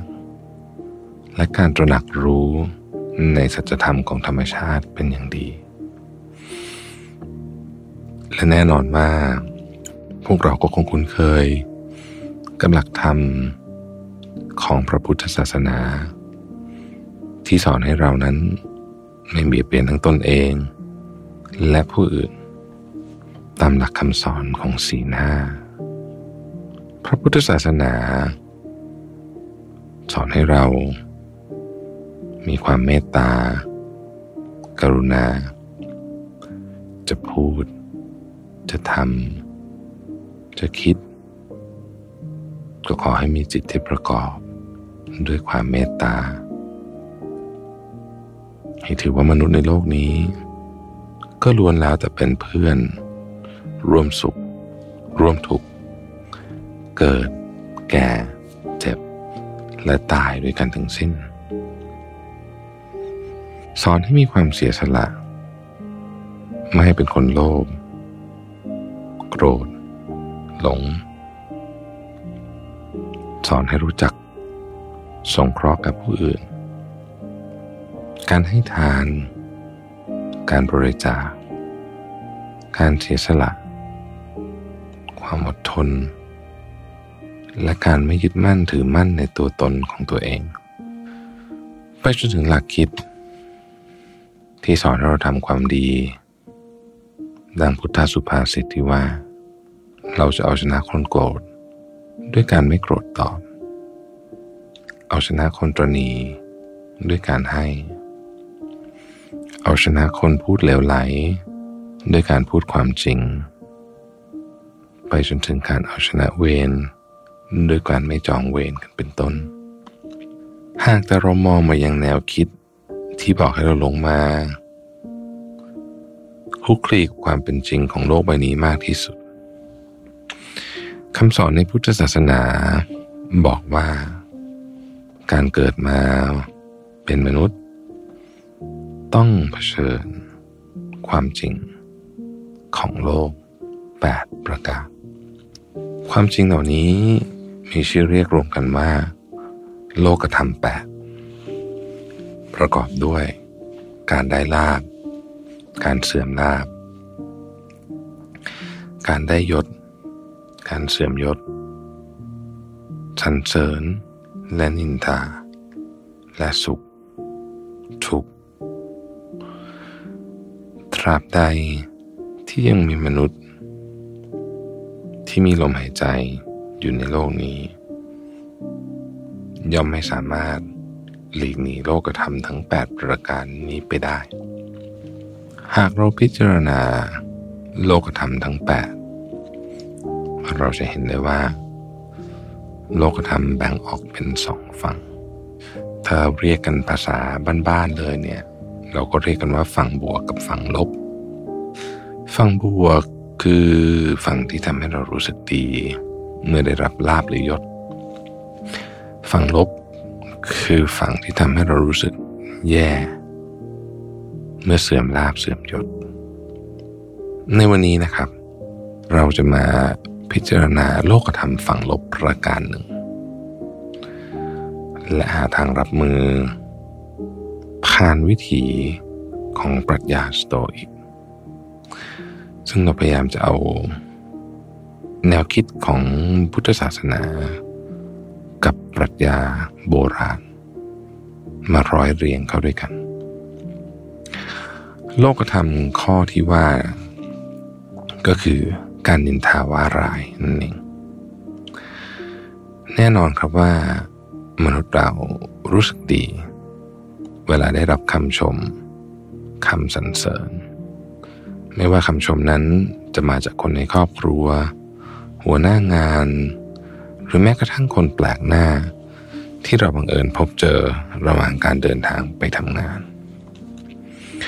เพราะคำชื่นชมเป็นสิ่งที่ลึกๆแล้ว คนเราอยากได้ยินได้ฟังอยู่เสมอ อย่างไรก็ตามในความเป็นจริงนั้น ไม่มีใครได้รับคำชมอยู่ตลอดเวลา และก็ไม่มีทาง จะได้รับแต่คำชมเพียงอย่างเดียว ทุกท่านคงเคยได้ยินคำว่า คนไม่ถูกนินทานั้นไม่มีในโลก เราปฏิเสธไม่ได้เลยว่า เราทุกคนล้วนเป็นทั้งคนที่ถูกนินทา และเป็นคนที่เคยนินทาคนอื่น อย่างไรก็ตามแม้ว่าการนินทา จะเป็นพฤติกรรมที่ค่อนไปในทางลบ และในโลกนี้ก็คงไม่มีใครชอบ ที่จะถูกนินทาเสียร่ำไป หากพิจารณาจากลักษณะทางธรรมชาติของมนุษย์ การนินทาก็อาจจะจัดได้ว่า เป็นเครื่องมือสื่อสารแบบหนึ่ง ที่แม้ว่าจะมีด้านแย่ๆอยู่เยอะ แต่ก็อาจจะมีประโยชน์อยู่บ้างเหมือนกัน เนื่องจากมนุษย์เป็นสัตว์สังคม จึงมักจะรู้สึกโหยหาความรู้สึกเชื่อมโยงกับคนอื่นๆ มนุษย์มีความรู้สึกเหงา การนินทา อาจจะช่วยบรรเทาความเหงานั้นได้ รวมไปถึงมันยังเป็นสิ่งที่ช่วยให้รู้สึกว่า ตัวเองสามารถเชื่อมต่อ และมีปฏิสัมพันธ์กับมนุษย์คนอื่น ได้อยู่ ในทางวิทยาศาสตร์นั้น เมื่อไรก็ตาม ที่คนเราได้ยินการนินทา ไม่ว่าจะถูกนินทาเอง หรือนินทาบุคคลที่สามสมองส่วนหน้า หรือที่เราเรียกว่า prefrontal cortex ของมนุษย์นั้นจะทำงานมากขึ้น และเมื่อมันทำงานมากขึ้น ก็มีแนวโน้มที่จะพัฒนาทักษะที่ซับซ้อนทางสังคมขึ้นมาได้ แต่ปัญหาคือการนินทาของมนุษย์ในบางครั้งนั้น มันมีลักษณะที่เกินไป จนกลายเป็นผลเสียมากกว่าผลดี เพราะว่าคนเราเนี่ยชอบแพร่ข่าวลือในทางลบ มากกว่าที่จะพูดเรื่องดีๆ ในทางบวกของคนอื่น อย่างที่บัญญัติไว้ในโลกธรรมแปดเนี่ยคำชื่นชมสรรเสริญมาพร้อมกับคำนินทาว่าร้าย และการโดนวิพากษ์วิจารณ์เป็นของที่คู่กับคำยกย่องชื่นชมคำชื่นชมเป็นสิ่งหอมหวาน ที่เรากลืนได้อย่างอร่อยอร่อย หากแต่ว่าคำนินทาว่าร้ายนั้น เป็นเหมือนของขม ชวนให้แสลงทำให้เรารู้สึก ข่มขืน และเก็บเอามาคิดจนวาวุ่นใจ มันเป็นเรื่องจริงใช่หรือไม่ เราหลงลืมคำชม ได้ง่ายมากกว่าคำต่อว่านินทาของคนอื่น ยกตัวอย่างเช่นในโซเชียลมีเดีย เวลาเราโพสอะไรลงไปเนี่ยก็มีคนมาแสดงความคิดเห็นกันอย่างมากมาย ถ้ามีคนชมสิบ คนด่าทอนหนึ่ง เรามักจะจดจำคำด่าทอนั้นได้ดี และเก็บมาคิดวนเวียนไปหลายตลบ หลายคนจิตตกกับคำวิจารณ์เพียงหนึ่งนั้น ทั้งทั้งที่มีคำชมอีกนับสิบ แล้วเราจะรับมือกับคำนินทาว่าร้ายได้อย่างไร โดยไม่ให้มันมาทำลายความสงบนิ่งแห่งจิตใจของเรา เป็นไปได้หรือไม่ที่เราจะไม่รู้สึกจิตตก กับคำนินทาว่าร้าย ปรัชญาสโตอิกบอกว่า เป็นไปได้ ทุกวันเราใช้คำว่าสโตอิกแทนคนที่สามารถคงสติ ในสถานการณ์ที่เคร่งเครียด ไม่ถูกกระทบด้วยอารมณ์ความรู้สึกแบบสุดโต่งนอกจากนั้นเราจะเห็นได้ว่า แนวคิดของสโตอิกจะคล้ายกับแนวคิดของศาสนาพุทธ และลัทธิเต่า โดยเฉพาะเรื่องการหาความสุข จากการเปลี่ยนมุมมอง เรื่องความทุกข์และความกลัว เพียงแต่ว่าเมื่อดำดิ่งลงไป ปรัชญาพุทธ เชื่อว่าทุกสิ่ง เป็นอนัตตา ไร้ตัวตน แม้แต่จิตใจก็เช่นกัน ซึ่งสโตอิกไม่ได้ไปถึงจุดนั้น เป้าหมายของปรัชญาพุทธคือนิพพาน ส่วนสโตอิกคือยูไดโมเนีย หรือการใช้ชีวิตที่สอดคล้องกับศักยภาพตามธรรมชาติของตัวเอง ในแบบที่สูงส่งที่สุด ดังนั้น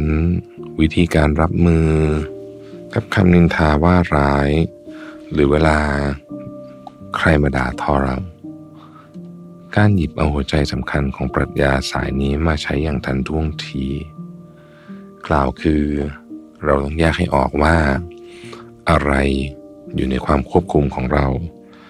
และอะไรอยู่เหนือความควบคุมของเรา นักปรัชญาสโตอิกชวนเชิญให้เราศึกษากายวิภาค ของคำว่าร้ายหรือคำนินทาที่เราได้รับ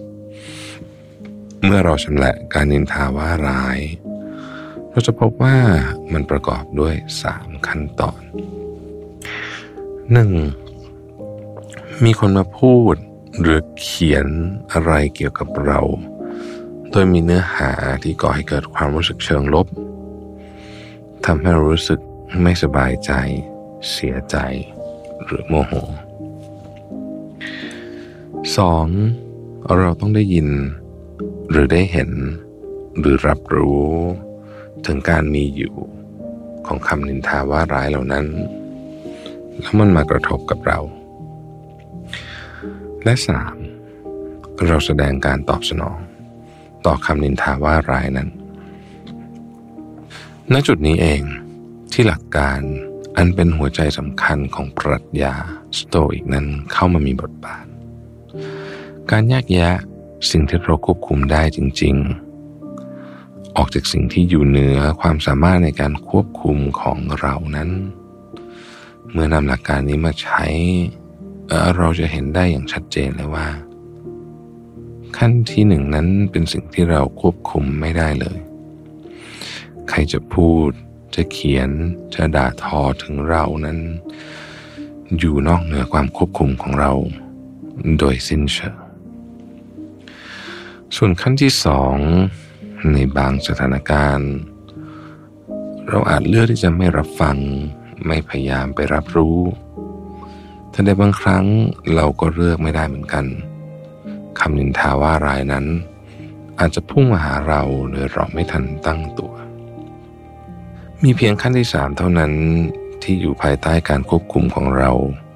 โดยสมบูรณ์ เราจะมองคำนินทา หรือคำวิจารณ์นั้นอย่างไร ขึ้นอยู่กับเรา โดยสิ้นเชิงปรัชญาสโตอิกเสนอว่า ก่อนที่จะเก็บเอาคำนินทาว่าร้าย หรือคำพูดเสียหาย เกี่ยวกับตัวเรามาครุ่นคิดให้หนักใจนั้น สิ่งที่เราควรพยายามทำความเข้าใจเป็นอันดับแรก คือเจตนารมณ์ของผู้พูด เราควรคิดหาที่มาที่ไปก่อนว่า ที่เขานินทาเราอยู่อย่างนั้น หรือที่เขาพูดไม่ดีเกี่ยวกับเราอยู่นั้น เขาต้องการอะไรหรือเขากำลังคิดอะไรอยู่ เราต้องไม่ลืมว่าคำวิจารณ์นั้น ไม่ใช่ว่าจะร้ายเสมอไป คนพูดนั้นอาจจะหวังดีกับเรา แต่เขาอาจจะเลือกใช้คำพูดไม่เป็น เลยทำให้มันฟังดูก้าวร้าว รุนแรง เกรียวกราด กว่าความเป็นจริง และเราต้องระลึกอยู่เสมอว่า สิ่งที่เขาคิด พูดหรือรับรู้เกี่ยวกับเรา เป็นสิ่งที่อยู่นอกเหนือความสามารถในการควบคุมของเรา แต่หากเราทราบเจตนาของเขาว่าเขาจงใจ ที่จะตอบว่านินทา อย่างไม่สร้างสรรค์ เพื่อยั่วโมโหหรือก่อกวนใจ หรือตั้งใจสร้างเรื่องอินทาว่าร้ายเรา โดยไม่มีความจริงเกี่ยวข้องอยู่กับเรื่องที่เขานินทานั้นเลย เราก็ไม่ควรจะไปเดือดเนื้อร้อนใจอะไรกับคำพูดเหล่านั้น เพราะมันไม่ได้มีสิ่งใดตรงกับความเป็นจริงเลย ในกรณีนี้ คนที่ว่าร้าย หรือคนที่นินทาเรา จะกลับกลายเป็นตัวตลกเสียเอง ที่ได้ทำหรือพูดอะไรเพื่อความสะใจ และตอบสนองความประสงค์ร้ายของตัวเอง ซึ่งปรัชญาสโตอิกเห็นว่า เราไม่ควรปล่อยให้สิ่งเหล่านี้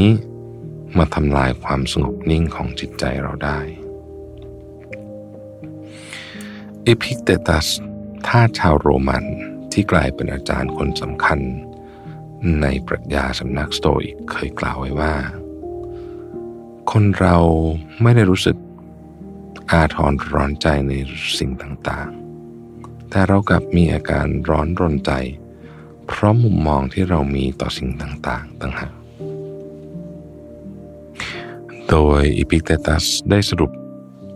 รวมยอดใจความสำคัญทั้งหมดของปรัชญาสโตอิก มาไว้ในประโยคนี้เพียงประโยคเดียวในเรื่องนี้ ซึ่งอาจจะสรุปได้ว่า เราเป็นทุกข์ ไม่ใช่เพราะคำนินทาว่าร้ายที่เราได้รับ หากแต่เราเป็นทุกข์นั้น เพราะมุมมองของเราที่มีต่อคำนินทาว่าร้ายต่างหากอีพิกเตตัสยังเสนอวิธีการรับมือกับการโดนนินทาแบบไม่ทันตั้งตัวไว้อย่างน่าสนใจด้วย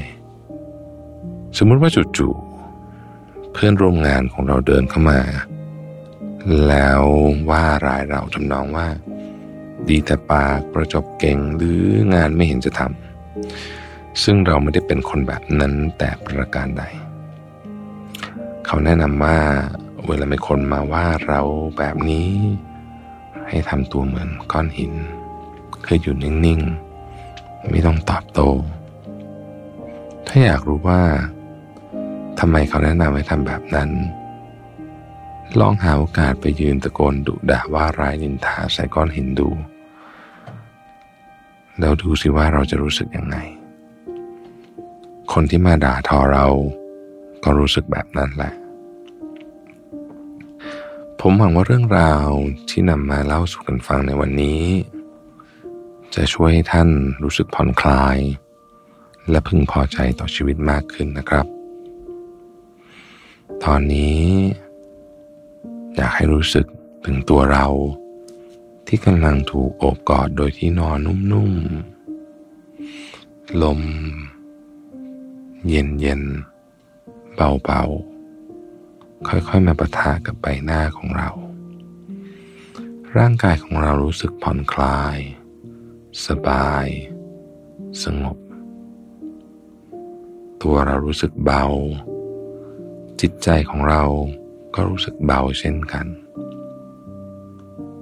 เราปล่อยวางเรื่องต่างๆลง รู้สึกสงบ ผ่อนคลาย สบาย หายใจเข้า หายใจออก หายใจเข้า หายใจออก หายใจเข้า หายใจออก เสียงรอบตัวเริ่มเบาลง เงียบลง เราพร้อมที่จะพักผ่อนอย่างเต็มที่แล้ว ขอให้ทุกท่านรู้สึกผ่อนคลายและหลับสบายในคืนนี้นะครับ แล้วเราพบกันใหม่ในตอนต่อไปกุดไนครับ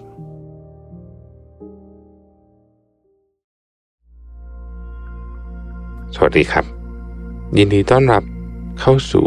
Mission to the Moon Good Night Podcast ที่จะมาส่งคุณเข้านอน กับเรื่องราว การค้นหาความหมายของชีวิต ในเชิงปรัชญา และแนวคิดในแง่มุมต่างๆ ผ่านการออกแบบเสียง ที่จะช่วยกล่อมให้คุณรู้สึกผ่อนคลาย ละทิ้งเรื่องราววาวุ่นใจก่อนนอนในคืนนี้ ตามชื่อซีรีส์กุดไนครับ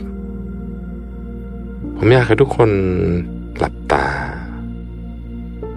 ปล่อยร่างกายให้สบายสบาย ผ่อนคลาย นึกถึงร่างกายของเรา ที่ค่อย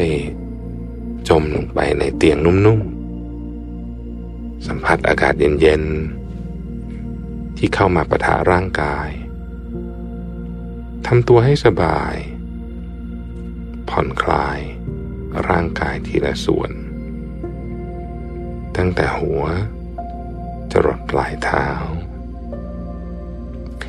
สูดหายใจเข้า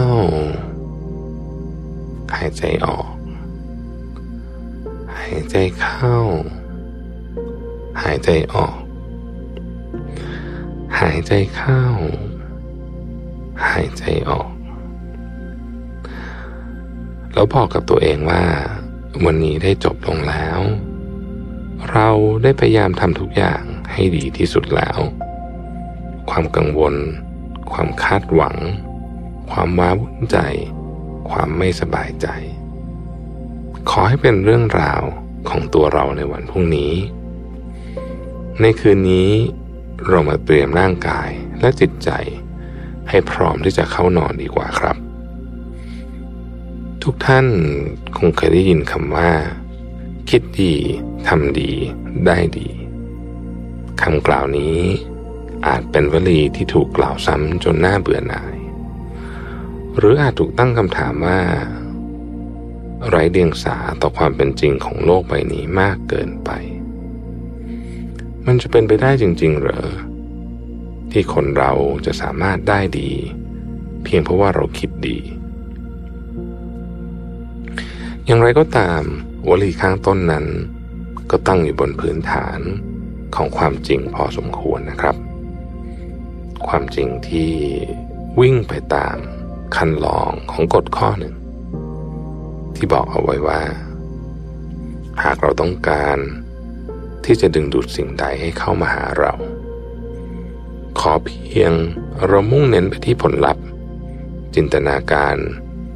เชื่อมั่น แล้วมันก็จะเกิดขึ้นได้จริงครับ กฎนั้นมีชื่อว่า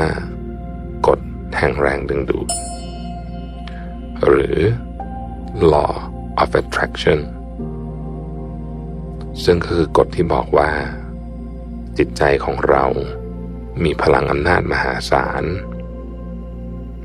และสามารถดึงดูดในสิ่งที่จิตใจต้องการ ให้เข้ามาสู่ตัวเราได้ ด้วยพลังอันแรงกล้า พูดง่ายๆ คือ คิดแต่สิ่งที่ดี สิ่งที่ดีจะถูกดูดเข้ามาหาเรานั่นเองครับ กฎแรงดึงดูด หรือ law of attraction เป็นแนวคิดที่ถูกพูดถึงมาอย่างยาวนาน บางก็เรียกกฎนี้ว่า แห่งจักรวาล ซึ่งหากถูกนำมาใช้อย่างสร้างสรรค์ เพื่อสร้างพลังความคิดเชิงบวก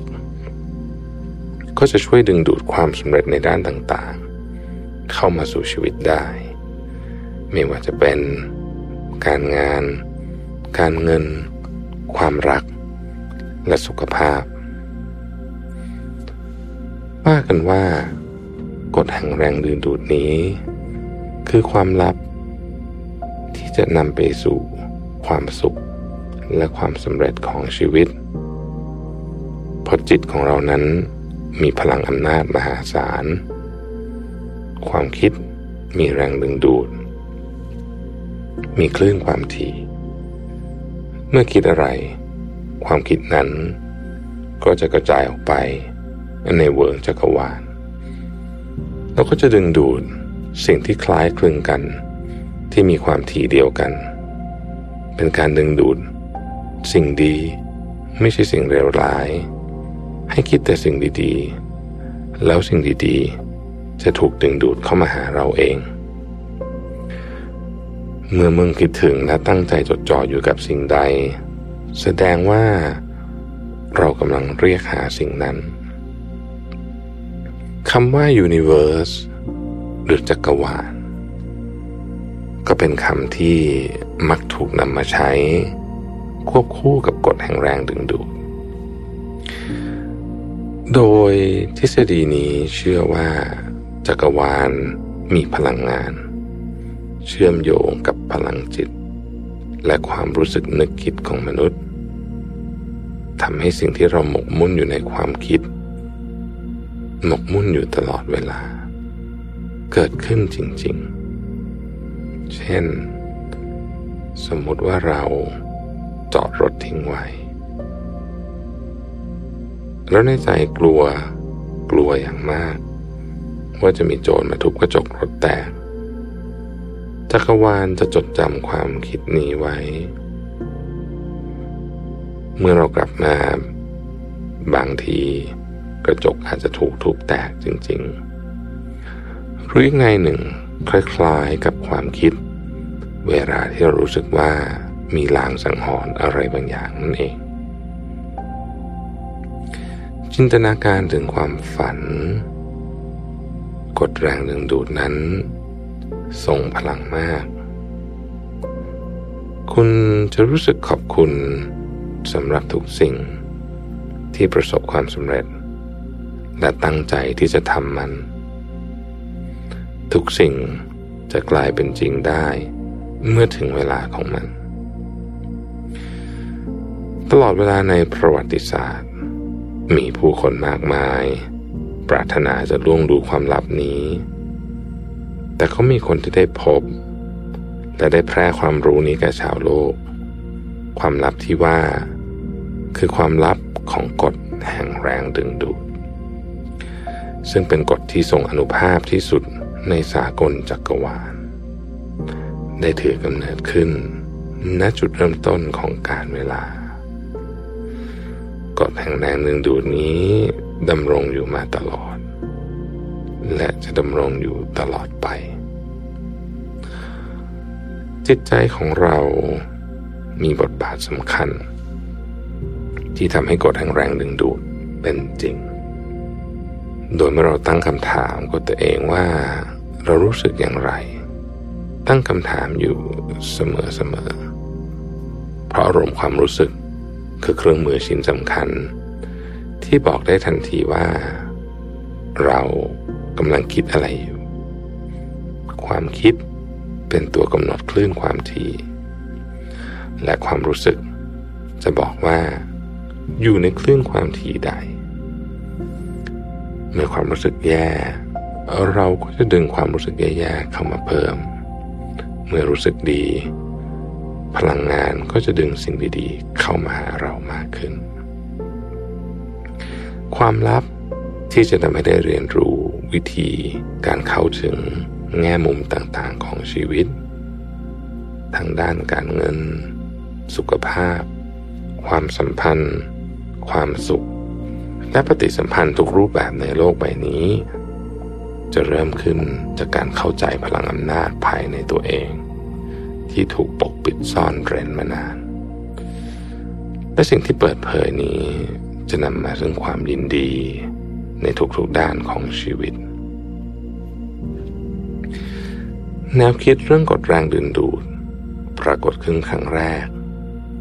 ในหนังสือของเฮเลนา บาลาวัสกี นักปรัชญาและนักเขียนชาวรัสเซีย ในปี 1877 ซึ่งได้อธิบาย ถึงพลังของจิตใจมนุษย์ ที่สามารถดึงดูดสิ่งต่าง ๆ ได้ หลังจากนั้นก็ถูกนำไปพัฒนา และนำไปต่อยอดเป็นงานเขียนต่าง ๆ อีกมากมาย จนกระทั่งในปี 2006 มีการตีพิมพ์หนังสือที่ชื่อว่า The Secret ซึ่งหนังสือเล่มนี้มีเนื้อหาเกี่ยวกับกฎแห่งแรงดึงดูดที่สร้างความมหัศจรรย์ให้ชีวิตในด้านต่างๆ เมื่อนำมาปรับใช้กับวิธีคิดอย่างสม่ำเสมอ กลายเป็นหนังสือขายดี มียอดขายทั่วโลกเกือบ 20 ล้านเล่ม และได้รับการแปลเป็นภาษาต่างๆ ถึง 40 ภาษารวมถึงภาษาไทยด้วย อาจกล่าวได้ว่า หนังสือ The Secret เล่มนั้น มีอิทธิพลอย่างมาก ที่ทำให้แนวคิดนี้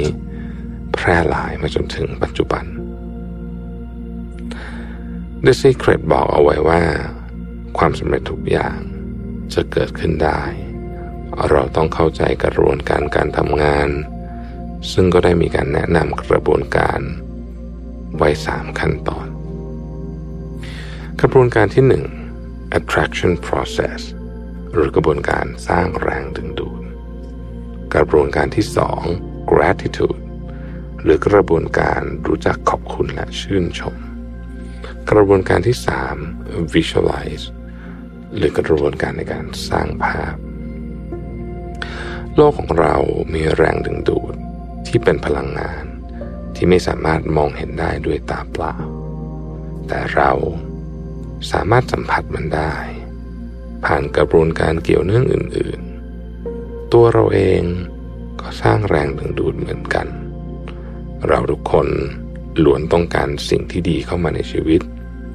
ดังนั้นเราจะสร้างแรงดึงดูดอย่างไร ให้มีแต่สิ่งดีๆเข้ามา The Secret ได้บอกหลักสำคัญ ไว้ดังนี้ เรื่องแรกคือการคิดเชิงบวก หรือ positive thinking ทุกความคิดมีแรงดึงดูด สังเกตได้จากการที่เรากังวลสิ่งใด สิ่งนั้นมักจะเกิดขึ้นจริง หากเราเปลี่ยนความคิดเป็นคิดแต่เรื่องที่ดี คลื่นความคิดของเรา ก็จะเปลี่ยนและดึงดูดสิ่งดีๆ เข้ามาในชีวิต หลักที่สองคือการรู้เท่าทันความคิดของตัวเอง นั่นก็คือการมีสติ และตระหนักรู้ว่า ขณะนี้เรากำลังคิดอะไรดู คิดดีหรือคิดร้าย มื่อเรารู้เท่าทันความคิดของตัวเอง ก็จะสามารถแยกแยะ ความคิดได้ทำให้เรามีโอกาสที่จะยับยั้งความคิดไม่ดี และคิดเรื่องที่ดีต่อไป ในหนังสือ The Secret แนะนำกระบวนการสร้างสรรค์ หรือ creative process ไว้สามขั้นด้วยกัน ขั้นที่หนึ่งคือการร้องขอ เช่นเดียวกับการถูตะเกียงวิเศษ แล้วยักษ์จินนี่ในตำนานปรากฏตัวออกมา หน้าที่ของเราคือการร้องขอ ก็คือการต้องใช้พลังความคิดอันแรงกล้า ส่งพลังให้จักรวาลรับรู้ว่า แท้จริงแล้วตัวเราต้องการสิ่งใด แล้วเราก็จะได้สิ่งนั้นกลับมา หากสิ่งที่คิดไม่ดี สิ่งที่จะได้ย่อมไม่ดีเช่นกัน แต่หากคิดดี สิ่งที่ได้ย่อมดีเสมอ ในขั้นตอนนี้เทคนิคที่แนะนำคือ การเขียนสิ่งดีๆ สามารถเขียนสิ่งดีๆ ที่ต้องการในสมุดบันทึกในทุกวัน เพื่อให้จดจำสิ่งดีๆ ที่ต้องการ ซึ่งมันก็จะก่อให้เกิดแรงบันดาลใจ ลึกๆที่ดีในใจของเรา มันจะทำให้เกิดความพยายามที่จะทำสิ่งนั้นจนสำเร็จ เป็นการสร้างความกระจ่างกับตัวเองว่าต้องการอะไร และเมื่อรู้อย่างชัดเจนแล้ว ก็เท่ากับว่าได้ขอไปแล้วนั่นเอง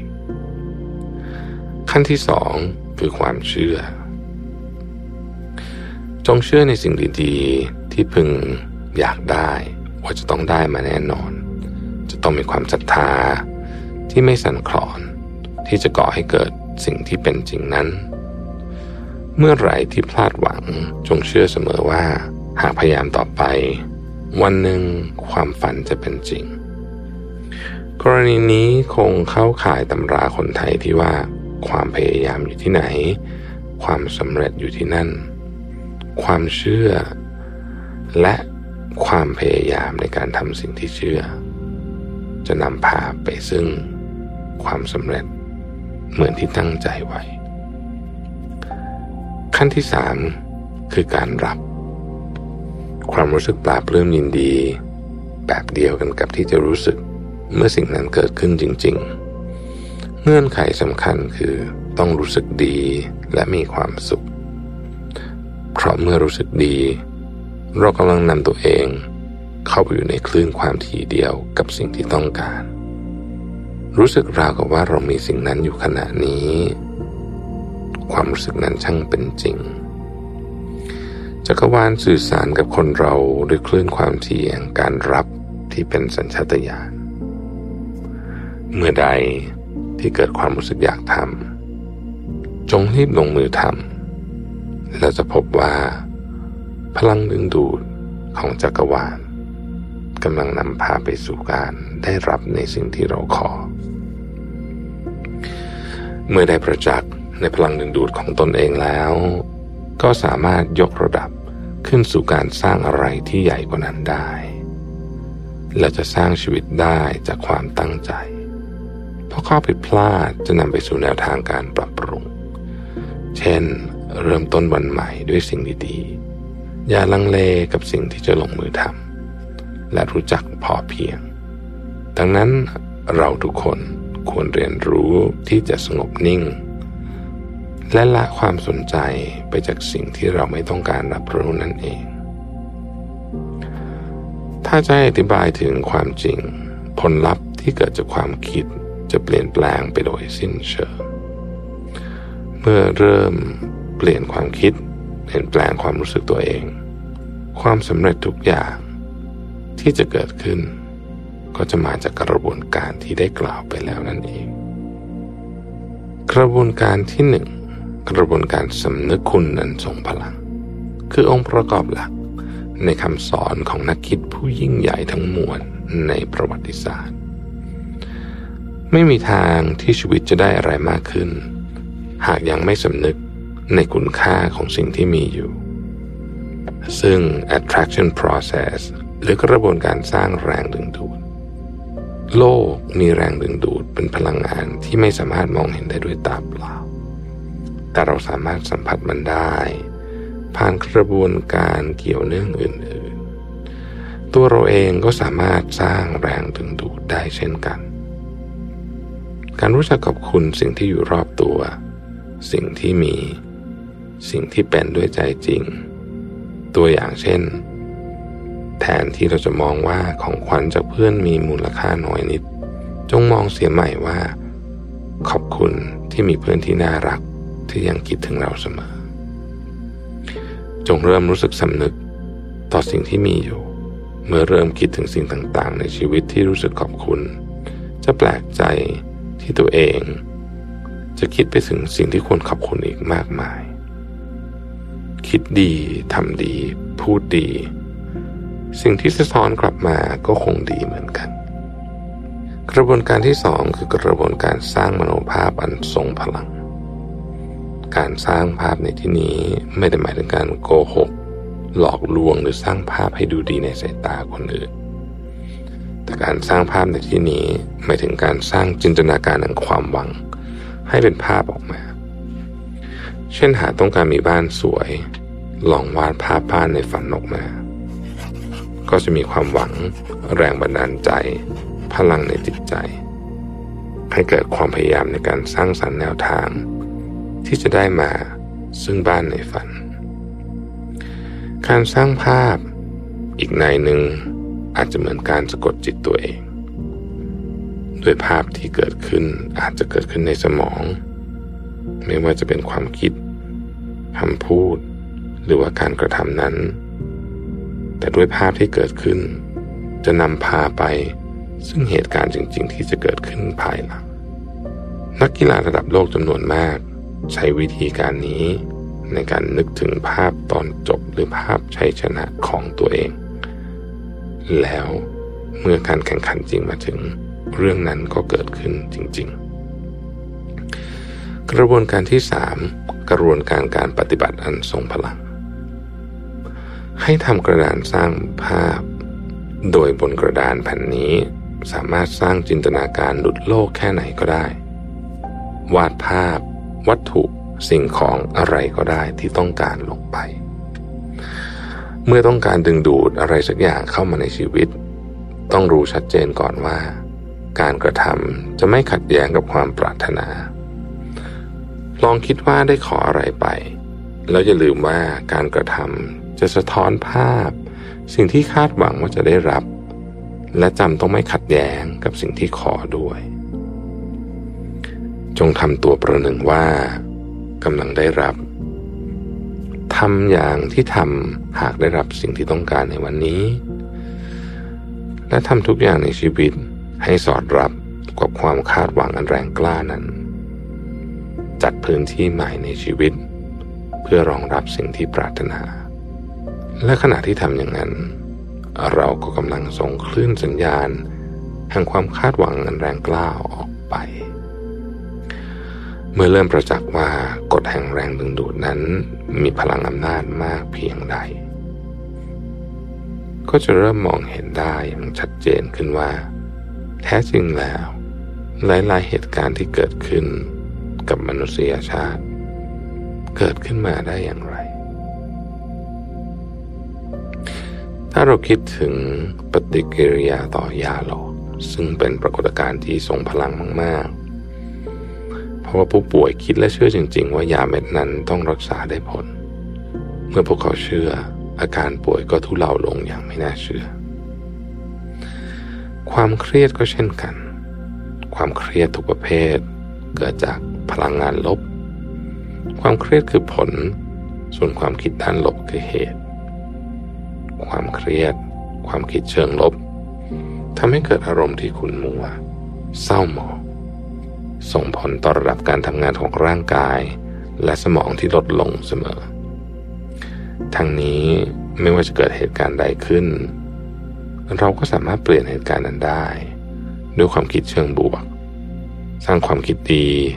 อารมณ์ดี โดยรู้จักมีความพึงพอใจ รู้จักชื่นชมผู้อื่น มีความหวัง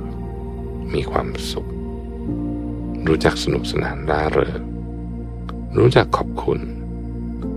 รู้จักรักทั้งตัวเอง ผู้อื่น และสิ่งรอบตัวเป็นต้น ละทิ้งความคิดเลว อารมณ์ร้ายๆความคิดด้านลบ ตัดความหวาดกลัว ความกดดัน ความเครียด ความผิดพลาดเลอะเทอะความรังเกียจขุนเคือง ความโกรธ การตำหนิติเตียน และกลานนินทา หากจินตนาการว่าจักรวาล คือธนาคารแห่งพลังของทุกสรรพสิ่ง มันเป็นพลาธิการอนุญาตให้เราสามารถเบิกสิ่งใดก็ได้ตามที่เราต้องการ ทุกสิ่งล้วนมาจากจักรวาล และส่งมาถึงโดยผ่านทั้งผู้คน เงื่อนไข สภาวะแวดล้อม และเหตุการณ์ ภายใต้กฎแรงดึงดูด กฎนี้ทำให้สามารถเบิกจ่ายอะไรก็ได้ จากคลังอันไร้ขีดจำกัด เมื่อปล่อยคลื่นความถี่อันสมบูรณ์แบบของสิ่งที่ต้องการออกไป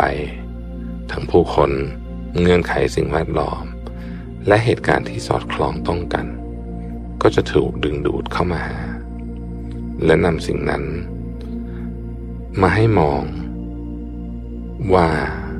สิ่งที่ต้องการนั่นคือข้อเท็จจริงโดยไม่ต้องสงสัย พลังอำนาจอยู่ที่ความคิด ดังนั้นจงมีสติระลึกรู้อยู่ตลอดเวลา อาจฟังดูซับซ้อนในเรื่องของกระบวนการ มีเรื่องของพลังงานจักรวาลเข้ามาเกี่ยวข้อง ซึ่งเป็นความเชื่อส่วนบุคคล แต่หากจะให้สรุปพื้นฐานของทฤษฎีนี้ง่ายๆ ก็คือ การคิดดีทำดี แล้วชีวิตจะดึงดูดสิ่งดีๆเข้ามา ไม่ว่าจะเป็นเรื่องงาน เรื่องทรัพย์สินเงินทอง เรื่องความรัก ให้จำไว้ว่าทุกสิ่งที่คิดคือพื้นฐานของทุกสิ่งที่จะเข้ามาในชีวิตของเรานั่นเอง ผมหวังว่าเรื่องราวที่นำมาเล่าในวันนี้ จะช่วยทุกท่านรู้สึกผ่อนคลาย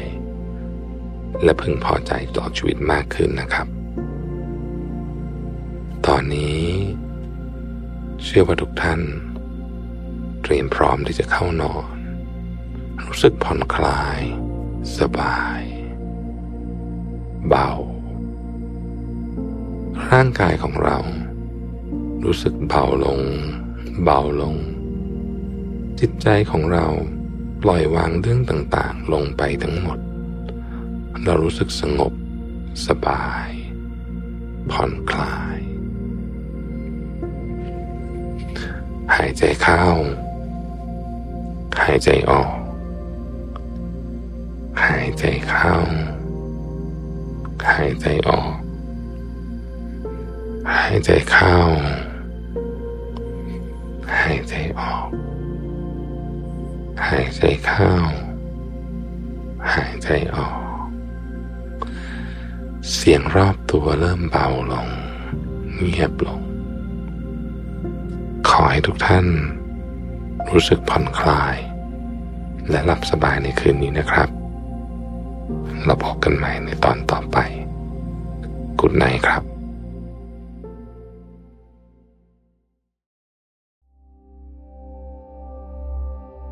ยินดีต้อนรับเข้าสู่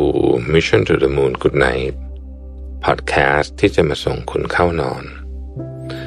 กับเรื่องราวการค้นหาความหมายของชีวิต ในเชิงปรัชญา และแนวคิดในแง่มุมต่างๆ ผ่านการออกแบบเสียง ที่จะช่วยกล่อมให้คุณรู้สึกผ่อนคลาย ละทิ้งเรื่องวาวุ่นใจก่อนนอนในคืนนี้ ตามชื่อซีรีส์กุดไนครับ ผมอยากให้ทุกคนหลับตา นึกถึงร่างกายของเรา ที่ค่อยๆ จมลงไปในเตียงนุ่มๆ สัมผัสอากาศเย็นๆ ที่เข้ามาประทะร่างกายทำตัวให้สบาย ค่อยๆ ผ่อนคลายร่างกายทีละส่วน ตั้งแต่ศีรษะจะรดปลายเท้า สูดหายใจเข้าลึกๆ ออก สูดหายใจเข้า หายใจออก หายใจเข้า หายใจออก แล้วบอกกับตัวเองว่า วันนี้ได้จบลงแล้ว เราได้พยายามทำทุกอย่างให้ดีที่สุดแล้ว ความกังวล ความคาดหวัง ความไม่สบายใจ ขอให้เป็นเรื่องของวันพรุ่งนี้ ในคืนนี้ เรามาเตรียมร่างกายและจิตใจ ให้พร้อมที่จะเข้านอนกันดีกว่าครับคำกล่าวจากเซเนกา นักปราชญ์คนสำคัญ แห่งยุคโรมัน ได้กล่าวไว้ว่า เราต่างทุกทรมานในจินตนาการ มากกว่าทุกทรมานในความเป็นจริง เขาเชื่อว่าความสุข คือทางเลือก ความสุข ขึ้นอยู่กับการตัดสินใจ ความสุข ขึ้นอยู่กับตัวเราเอง รวมถึงการเลือกตอบสนอง ต่อสิ่งรอบตัวเช่นกัน โลกใบนี้ไม่ใช่สีดำหรือสีขาว ที่เราจะสามารถระบุเส้นแบ่งเขตแดนของสิ่งต่างๆ ได้อย่างชัดเจน แต่ตลอดหลายร้อยปีที่ผ่านมา ผ่านวิวัฒนาการ ผ่านเทคโนโลยี มนุษยชาติที่ทุ่มเทเวลา และความสามารถของพวกเขา พยายามควบคุมสิ่งต่างๆ บนโลกใบนี้ ให้ได้ดังใจนึก รวมถึงค้นหาความหมายของการใช้ชีวิต หากแต่ว่าความพยายามนั้น มันอาจเป็นความพยายามที่สูญเปล่าไปจนหมดสิน้น ถ้าเกิดเรายังไม่สามารถตระหนักได้ว่า เราไม่สามารถควบคุมทุกสิ่งทุกอย่างในชีวิตของเราได้ อย่างแน่นอน อิพิเตตัส เป็นนักปราชญ์คนสำคัญ ของสำนักสโตอิก ผู้มีชาติกำเนิดเป็นทาสเขามีชีวิต อยู่ในช่วงคริสตศักราชที่ 55 ถึง 135 เขาได้อธิบายไว้อย่างกระชับ แต่เข้าใจง่ายว่า เพื่อที่จะเข้าถึงเสรีภาพและความสุข ท่านทั้งหลาย ต้องตระหนักถึงความจริงที่ว่า หลายสิ่งในชีวิต อยู่ภายใต้การควบคุมของท่าน แต่อีกหลายสิ่ง ท่านควบคุมมันไม่ได้เลย แนวคิดที่เรียบง่ายเช่นนี้ สามารถเข้าถึงกลุ่มคนได้ง่าย เราไม่สามารถควบคุมโลกภายนอกได้ ถ้าเราสามารถค้นหาวิธีการเข้าถึงความสงบ ความสุข และความหมาย โดยโฟกัส เฉพาะสิ่งที่ควบคุมได้ นั่นคือความเชื่อของคุณ และการกระทำของคุณ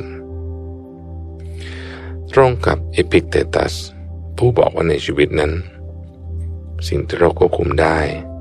ก็มีแค่สิ่งที่เราเชื่อ สิ่งที่เราปรารถนา สิ่งที่เราชิงชัง และสิ่งที่เราหลงไหลอยากเข้าหา กับสิ่งที่เราอยากหลบเลี่ยง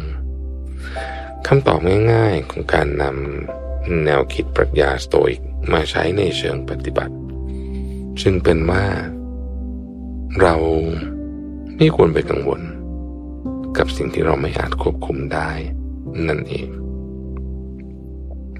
และมอบพลังงานทั้งหมดที่เรามี ไปกับสิ่งที่เราสามารถควบคุมได้ ปัจจุบันมีผู้คน ที่ประสบปัญหาวิตกกังวล และมีผู้ที่กำลังทุกข์ทรมานกับภาวะซึมเศร้าเป็นจำนวนมาก ซึ่งวิธีหนึ่งที่ถูกนำมาใช้บำบัดภาวะดังกล่าวก็คือการใช้ยา สิ่งที่ผู้คนน่าจะคุ้นเคยขึ้นมากในช่วงหลังๆ คือกระบวนการที่เราเรียกว่า cognitive behavioral therapy หรือที่รู้จักกันในชื่อสั้นๆว่า CBT ซึ่งว่ากันว่า CBT เนี่ยยืนอยู่บนพื้นฐานวิธีคิดแบบสโตอิกอย่างชัดเจน CBT เป็นวิธีการทางวิทยาศาสตร์ที่ได้รับการยอมรับ ว่ามีประสิทธิภาพในการรักษาโรคป่วยไข้ทางจิตใจ และจะได้รับการเยียวยาจากภาวะวิตกกังวลทางสังคม หรือ social anxiety เราอาจใช้ชีวิตอยู่บนวิสัยของความกังวลมากเกินจริง กังวลอยู่บนจินตนาการ กังวลอยู่บนเหตุการณ์ที่ยังไม่เกิดขึ้น กังวลอยู่บนความทุกข์มากเกินไป บางสิ่งบางอย่างที่เราคิด อาจจะไม่ได้เกิดขึ้นจริงขณะเดียวกันสิ่งแย่ๆที่เรากังวล ก็อาจไม่มีวันมาถึงได้เช่นกัน มันไม่มีเหตุผลอะไรที่เราต้องหมกมุ่นอยู่กับการคาดเดาในเรื่องแย่ๆและจมอยู่กับความหวาดกลัว วันนี้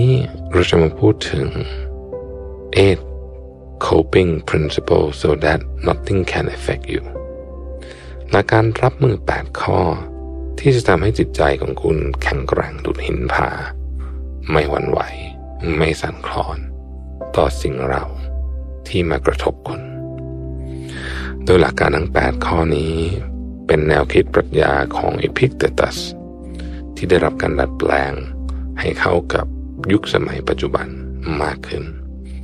เข้ากับเหตุการณ์ที่เราพบเจอในสังคมมากขึ้น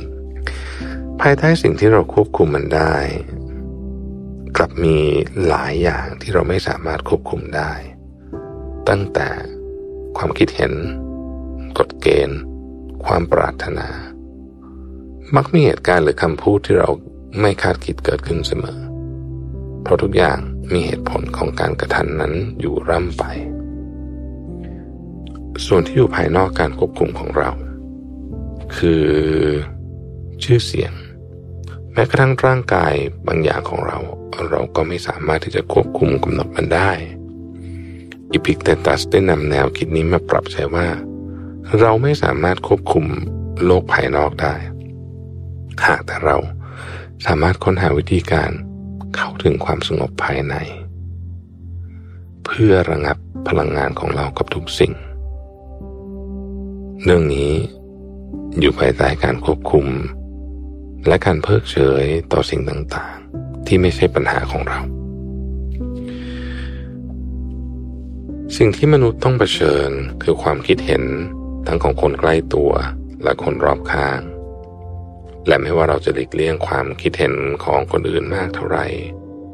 เราก็ไม่สามารถหลีกได้ โดยความคิดเห็นเหล่านั้น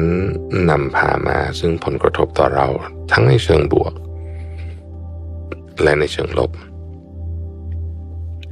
อีพิกเตตัสได้สอนไว้ว่าเราควรทำอย่างไร ในกรณีที่เรา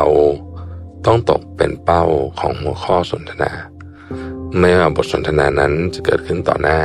หรือลับหลังเราก็ตาม ดังนั้นคำสอนจากหนังสือที่อีพิกเตตัสเขียนไว้ จะทำให้เรารู้จักรับมือ กับปัญหาที่เราไม่สามารถควบคุมได้ ผ่านปรัชญาแปดประการ ที่จะได้เรียนรู้ว่าทำไม เราจึงไม่ควรกังวล เกี่ยวกับความรู้สึกของผู้อื่นบทเรียนข้อที่หนึ่งการดูถูกและการรุกราน insult and offense ในสังคมปัจจุบัน การดูถูกและการรุกราน ไม่ว่าจะเป็นด้านร่างกาย จิตใจหรือคำพูด ไม่ใช่เรื่องปกติที่ควรได้รับการยอมรับ แต่คนจำนวนไม่น้อย ก็อาจต้องใช้ชีวิตอยู่กับสิ่งเหล่านั้นมานานและอาจได้รับการหล่อหลอมจนเคยชิน และไม่ได้รู้สึกว่าเป็นเรื่องร้ายแรง มันเกิดขึ้นได้ในทุกรูปแบบของความสัมพันธ์ ทั้งในระหว่างครอบครัว คนรัก เพื่อนร่วมงาน หลายคนอาจสงสัยว่าทำไม คนเราถึงทำร้ายคนอื่นได้ โดยเฉพาะคนใกล้ตัว โดยสิ่งที่อาจเป็นปัจจัยที่หล่อหลอมให้คนเหล่านั้น ชอบทำร้ายจิตใจผู้อื่นนั้นมีอยู่หลายประการ อาจจะเป็นว่าต้องการแสดงตนว่าเหนือกว่าโดยการใช้อำนาจเพื่อกดขี่ข่มเหงผู้อื่นอำนาจเพื่อกดขี่ข่มเหงผู้อื่นนั้น เราอาจจะเรียกได้ว่า เป็นการใช้ความต่างของระดับทางอำนาจ หรือ difference in power dynamics เพื่อจัดการกดขี่ข่มเหง และชักโยงชักใยผู้อื่นอยู่ ถ้าหากมีคนมาพูดจาว่าร้ายเพื่อลดทอนความมั่นใจในตัวคุณทำให้คุณไม่เห็นคุณค่าของตัวเอง กล่าวหาว่าคุณไม่สามารถตัดสินใจได้ดี ดูถูกเหยียดหยามการตัดสินใจ หากพบว่าคุณอยู่ในสถานการณ์เช่นนี้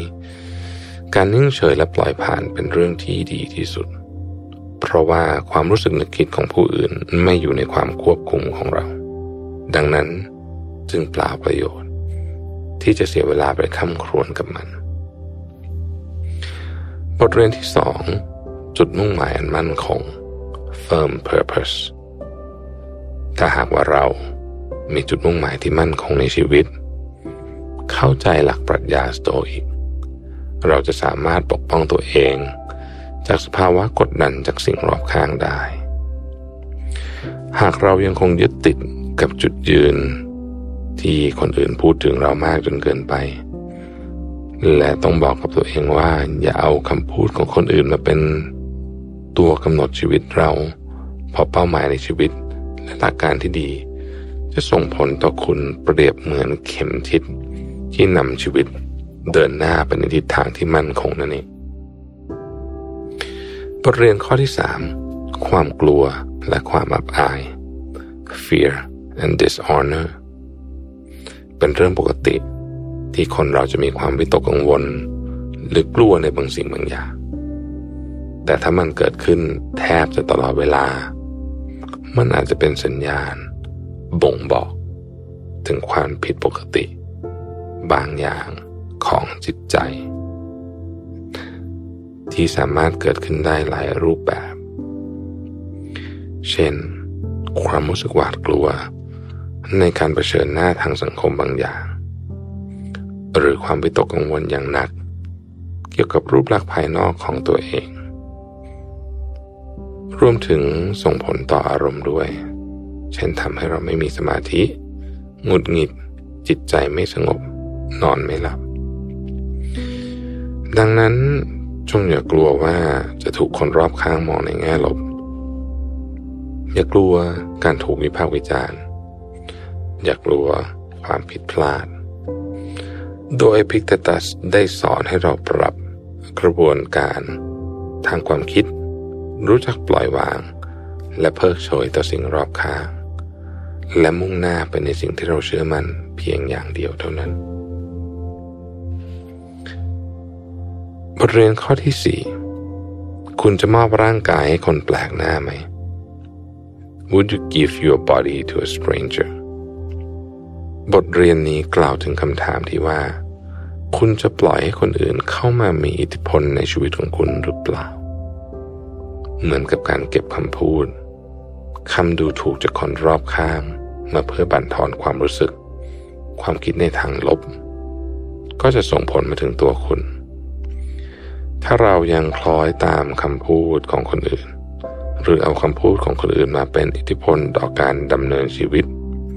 สิ่งเหล่านี้จะย้อนกลับมาทำร้ายตัวคุณเอง ดังนั้น การรู้จักวางตัวและระวังตัวอยู่ตลอดเวลาถือเป็นเรื่องที่ควรทำ คุณคงไม่เปิดบ้านให้โจรงัดเข้ามาอยู่ ง่ายๆ ใช่ไหม เช่นเดียวกัน เราจะปล่อยให้คำพูดของคนอื่นมาทำร้ายตัวเราแบบง่าย ๆ ก็เป็นสิ่งที่ไม่ดีอย่างแน่นอน จึงอาจสรุปได้ว่า เราทุกคน ไม่มีใคร อยากให้ใครมาตัดสินชีวิตเรานอกจากตัวเราเอง บทเรียนข้อที่ 5 การอดกลั้นหรือระงับการกระทำ repressing your actions เมื่อคุณลงมือทำอะไร ควรทำอย่างมีสติ คิดให้รอบคอบ เพราะว่าความคิดของเรานั้น เป็นสิ่งที่เรา สามารถเข้าใจได้และรู้สึกได้ อย่ากลัวที่จะถูกตัดสินจากคนอื่น ผู้คนส่วนใหญ่มักจะติดกับความคิด ความเห็นจากโลกโซเชียลมากเกินไป ต้องการไปที่ยอมรับจากผู้อื่นทำให้ถูกตัดสินจากคนบนโลกโซเชียลได้อย่างง่ายดายดังนั้นการกระทำไม่ว่าสิ่งใด ควรมีสติ รู้จักอดทนอดกลั้น เพื่อผลดีของตัวเราเอง หากวันหนึ่ง คุณรู้สึกว่ารถติดไฟแดงนานเกินกว่าที่คุณพอใจ จะทำให้คุณหงุดหงิดจนเลือดขึ้นหน้า มันก็ขึ้นอยู่กับตัวคุณเองแล้ว ว่าคุณจะตกเป็นทาสของอารมณ์ หรือคุณจะสามารถระงงับความรู้สึก แง่ลบนั้นได้ และปล่อยให้มันค่อยๆ ดับมอดไปเองบทเรียนข้อที่ 6 ถ้ามีใครมาว่าร้ายคุณ if someone speaks ill of you ถ้าคุณรู้สึกแย่เวลามีคนมาทำอะไรให้กระทบจิตใจของคุณ การกระทำของเขาอาจจะไม่ได้แย่ แต่ภายในของคุณต่างหากที่มองว่าแย่ สิ่งที่เกิดขึ้น ส่วนใหญ่ไม่ได้อยู่ภายใต้การควบคุมของเรา ดังนั้นคำสอนของอิปิเทตัส จึงสอนเสมอ ให้เรารู้จักยอมรับความจริง และมุ่งไปสนใจในสิ่งที่เราสามารถควบคุมได้แทน อิพิกเตตัสกล่าวไว้ว่า แม้ร่างกายของเขาจะไม่ได้อยู่ในการควบคุม แต่ความคิดเห็นและความปรารถนา ก็ยังเป็นของเขาอยู่ เช่นเดียวกันเราไม่สามารถควบคุมทุกอย่างหรือใครได้ แต่เราสามารถควบคุมความคิดและสติของเราได้ เพียงเท่านี้ก็จะไม่มีคำพูดของใครคนไหน มาทำร้ายคุณได้อีก บทเรียนข้อที่ 7 คาดหวังความทุกข์ยากเสมอ แล้วคุณจะไม่ประหลาดใจต่อสิ่งใด premeditatio moralum การคาดเดาเหตุการณ์ล่วงหน้า และการวางแผนที่ดีทำให้เราสามารถเอาชนะอุปสรรคได้ ทั้งยังเป็นตัวสำคัญในการเตรียมพร้อมสำหรับเรื่องใดก็ตามที่เราต้องเผชิญ ดังนั้น การคาดหวังผลลัพธ์ที่เลวร้ายอยู่เสมอ จะทำให้เรามีสติ ไม่ตื่นตระหนกตกใจ แม้จะเป็นช่วงเวลาที่ยากที่สุดก็ตาม การรับมือกับความคาดหวังของคนอื่น ถือเป็นเรื่องยาก และเรามาพบกับคำพูดวิพากษ์วิจารณ์ เกี่ยวกับตัวเราในเชิงลบ อยู่เสมอๆหากเราตระหนักในสัจธรรมข้อนี้แล้ว เราควรมีความยืดหยุ่นทางอารมณ์ และพัฒนากรอบความคิด เพื่อพร้อมรับมือกับเหตุการณ์ที่จะเกิดขึ้นในอนาคต ถ้าคุณอยากมีเวลาให้ตัวเองในการวางแผนชีวิต คุณต้องปฏิเสธสิ่งที่คอยดึงชีวิตคุณ เพราะถ้าหลงไปในความสุขแค่ช่วงขณะนั้น สุดท้ายแล้วเวลาคือสิ่งสำคัญ และไม่สามารถ ย้อนกลับมาได้อีก บทเรียนข้อที่ 8 ไม่มีใครทำร้ายคุณได้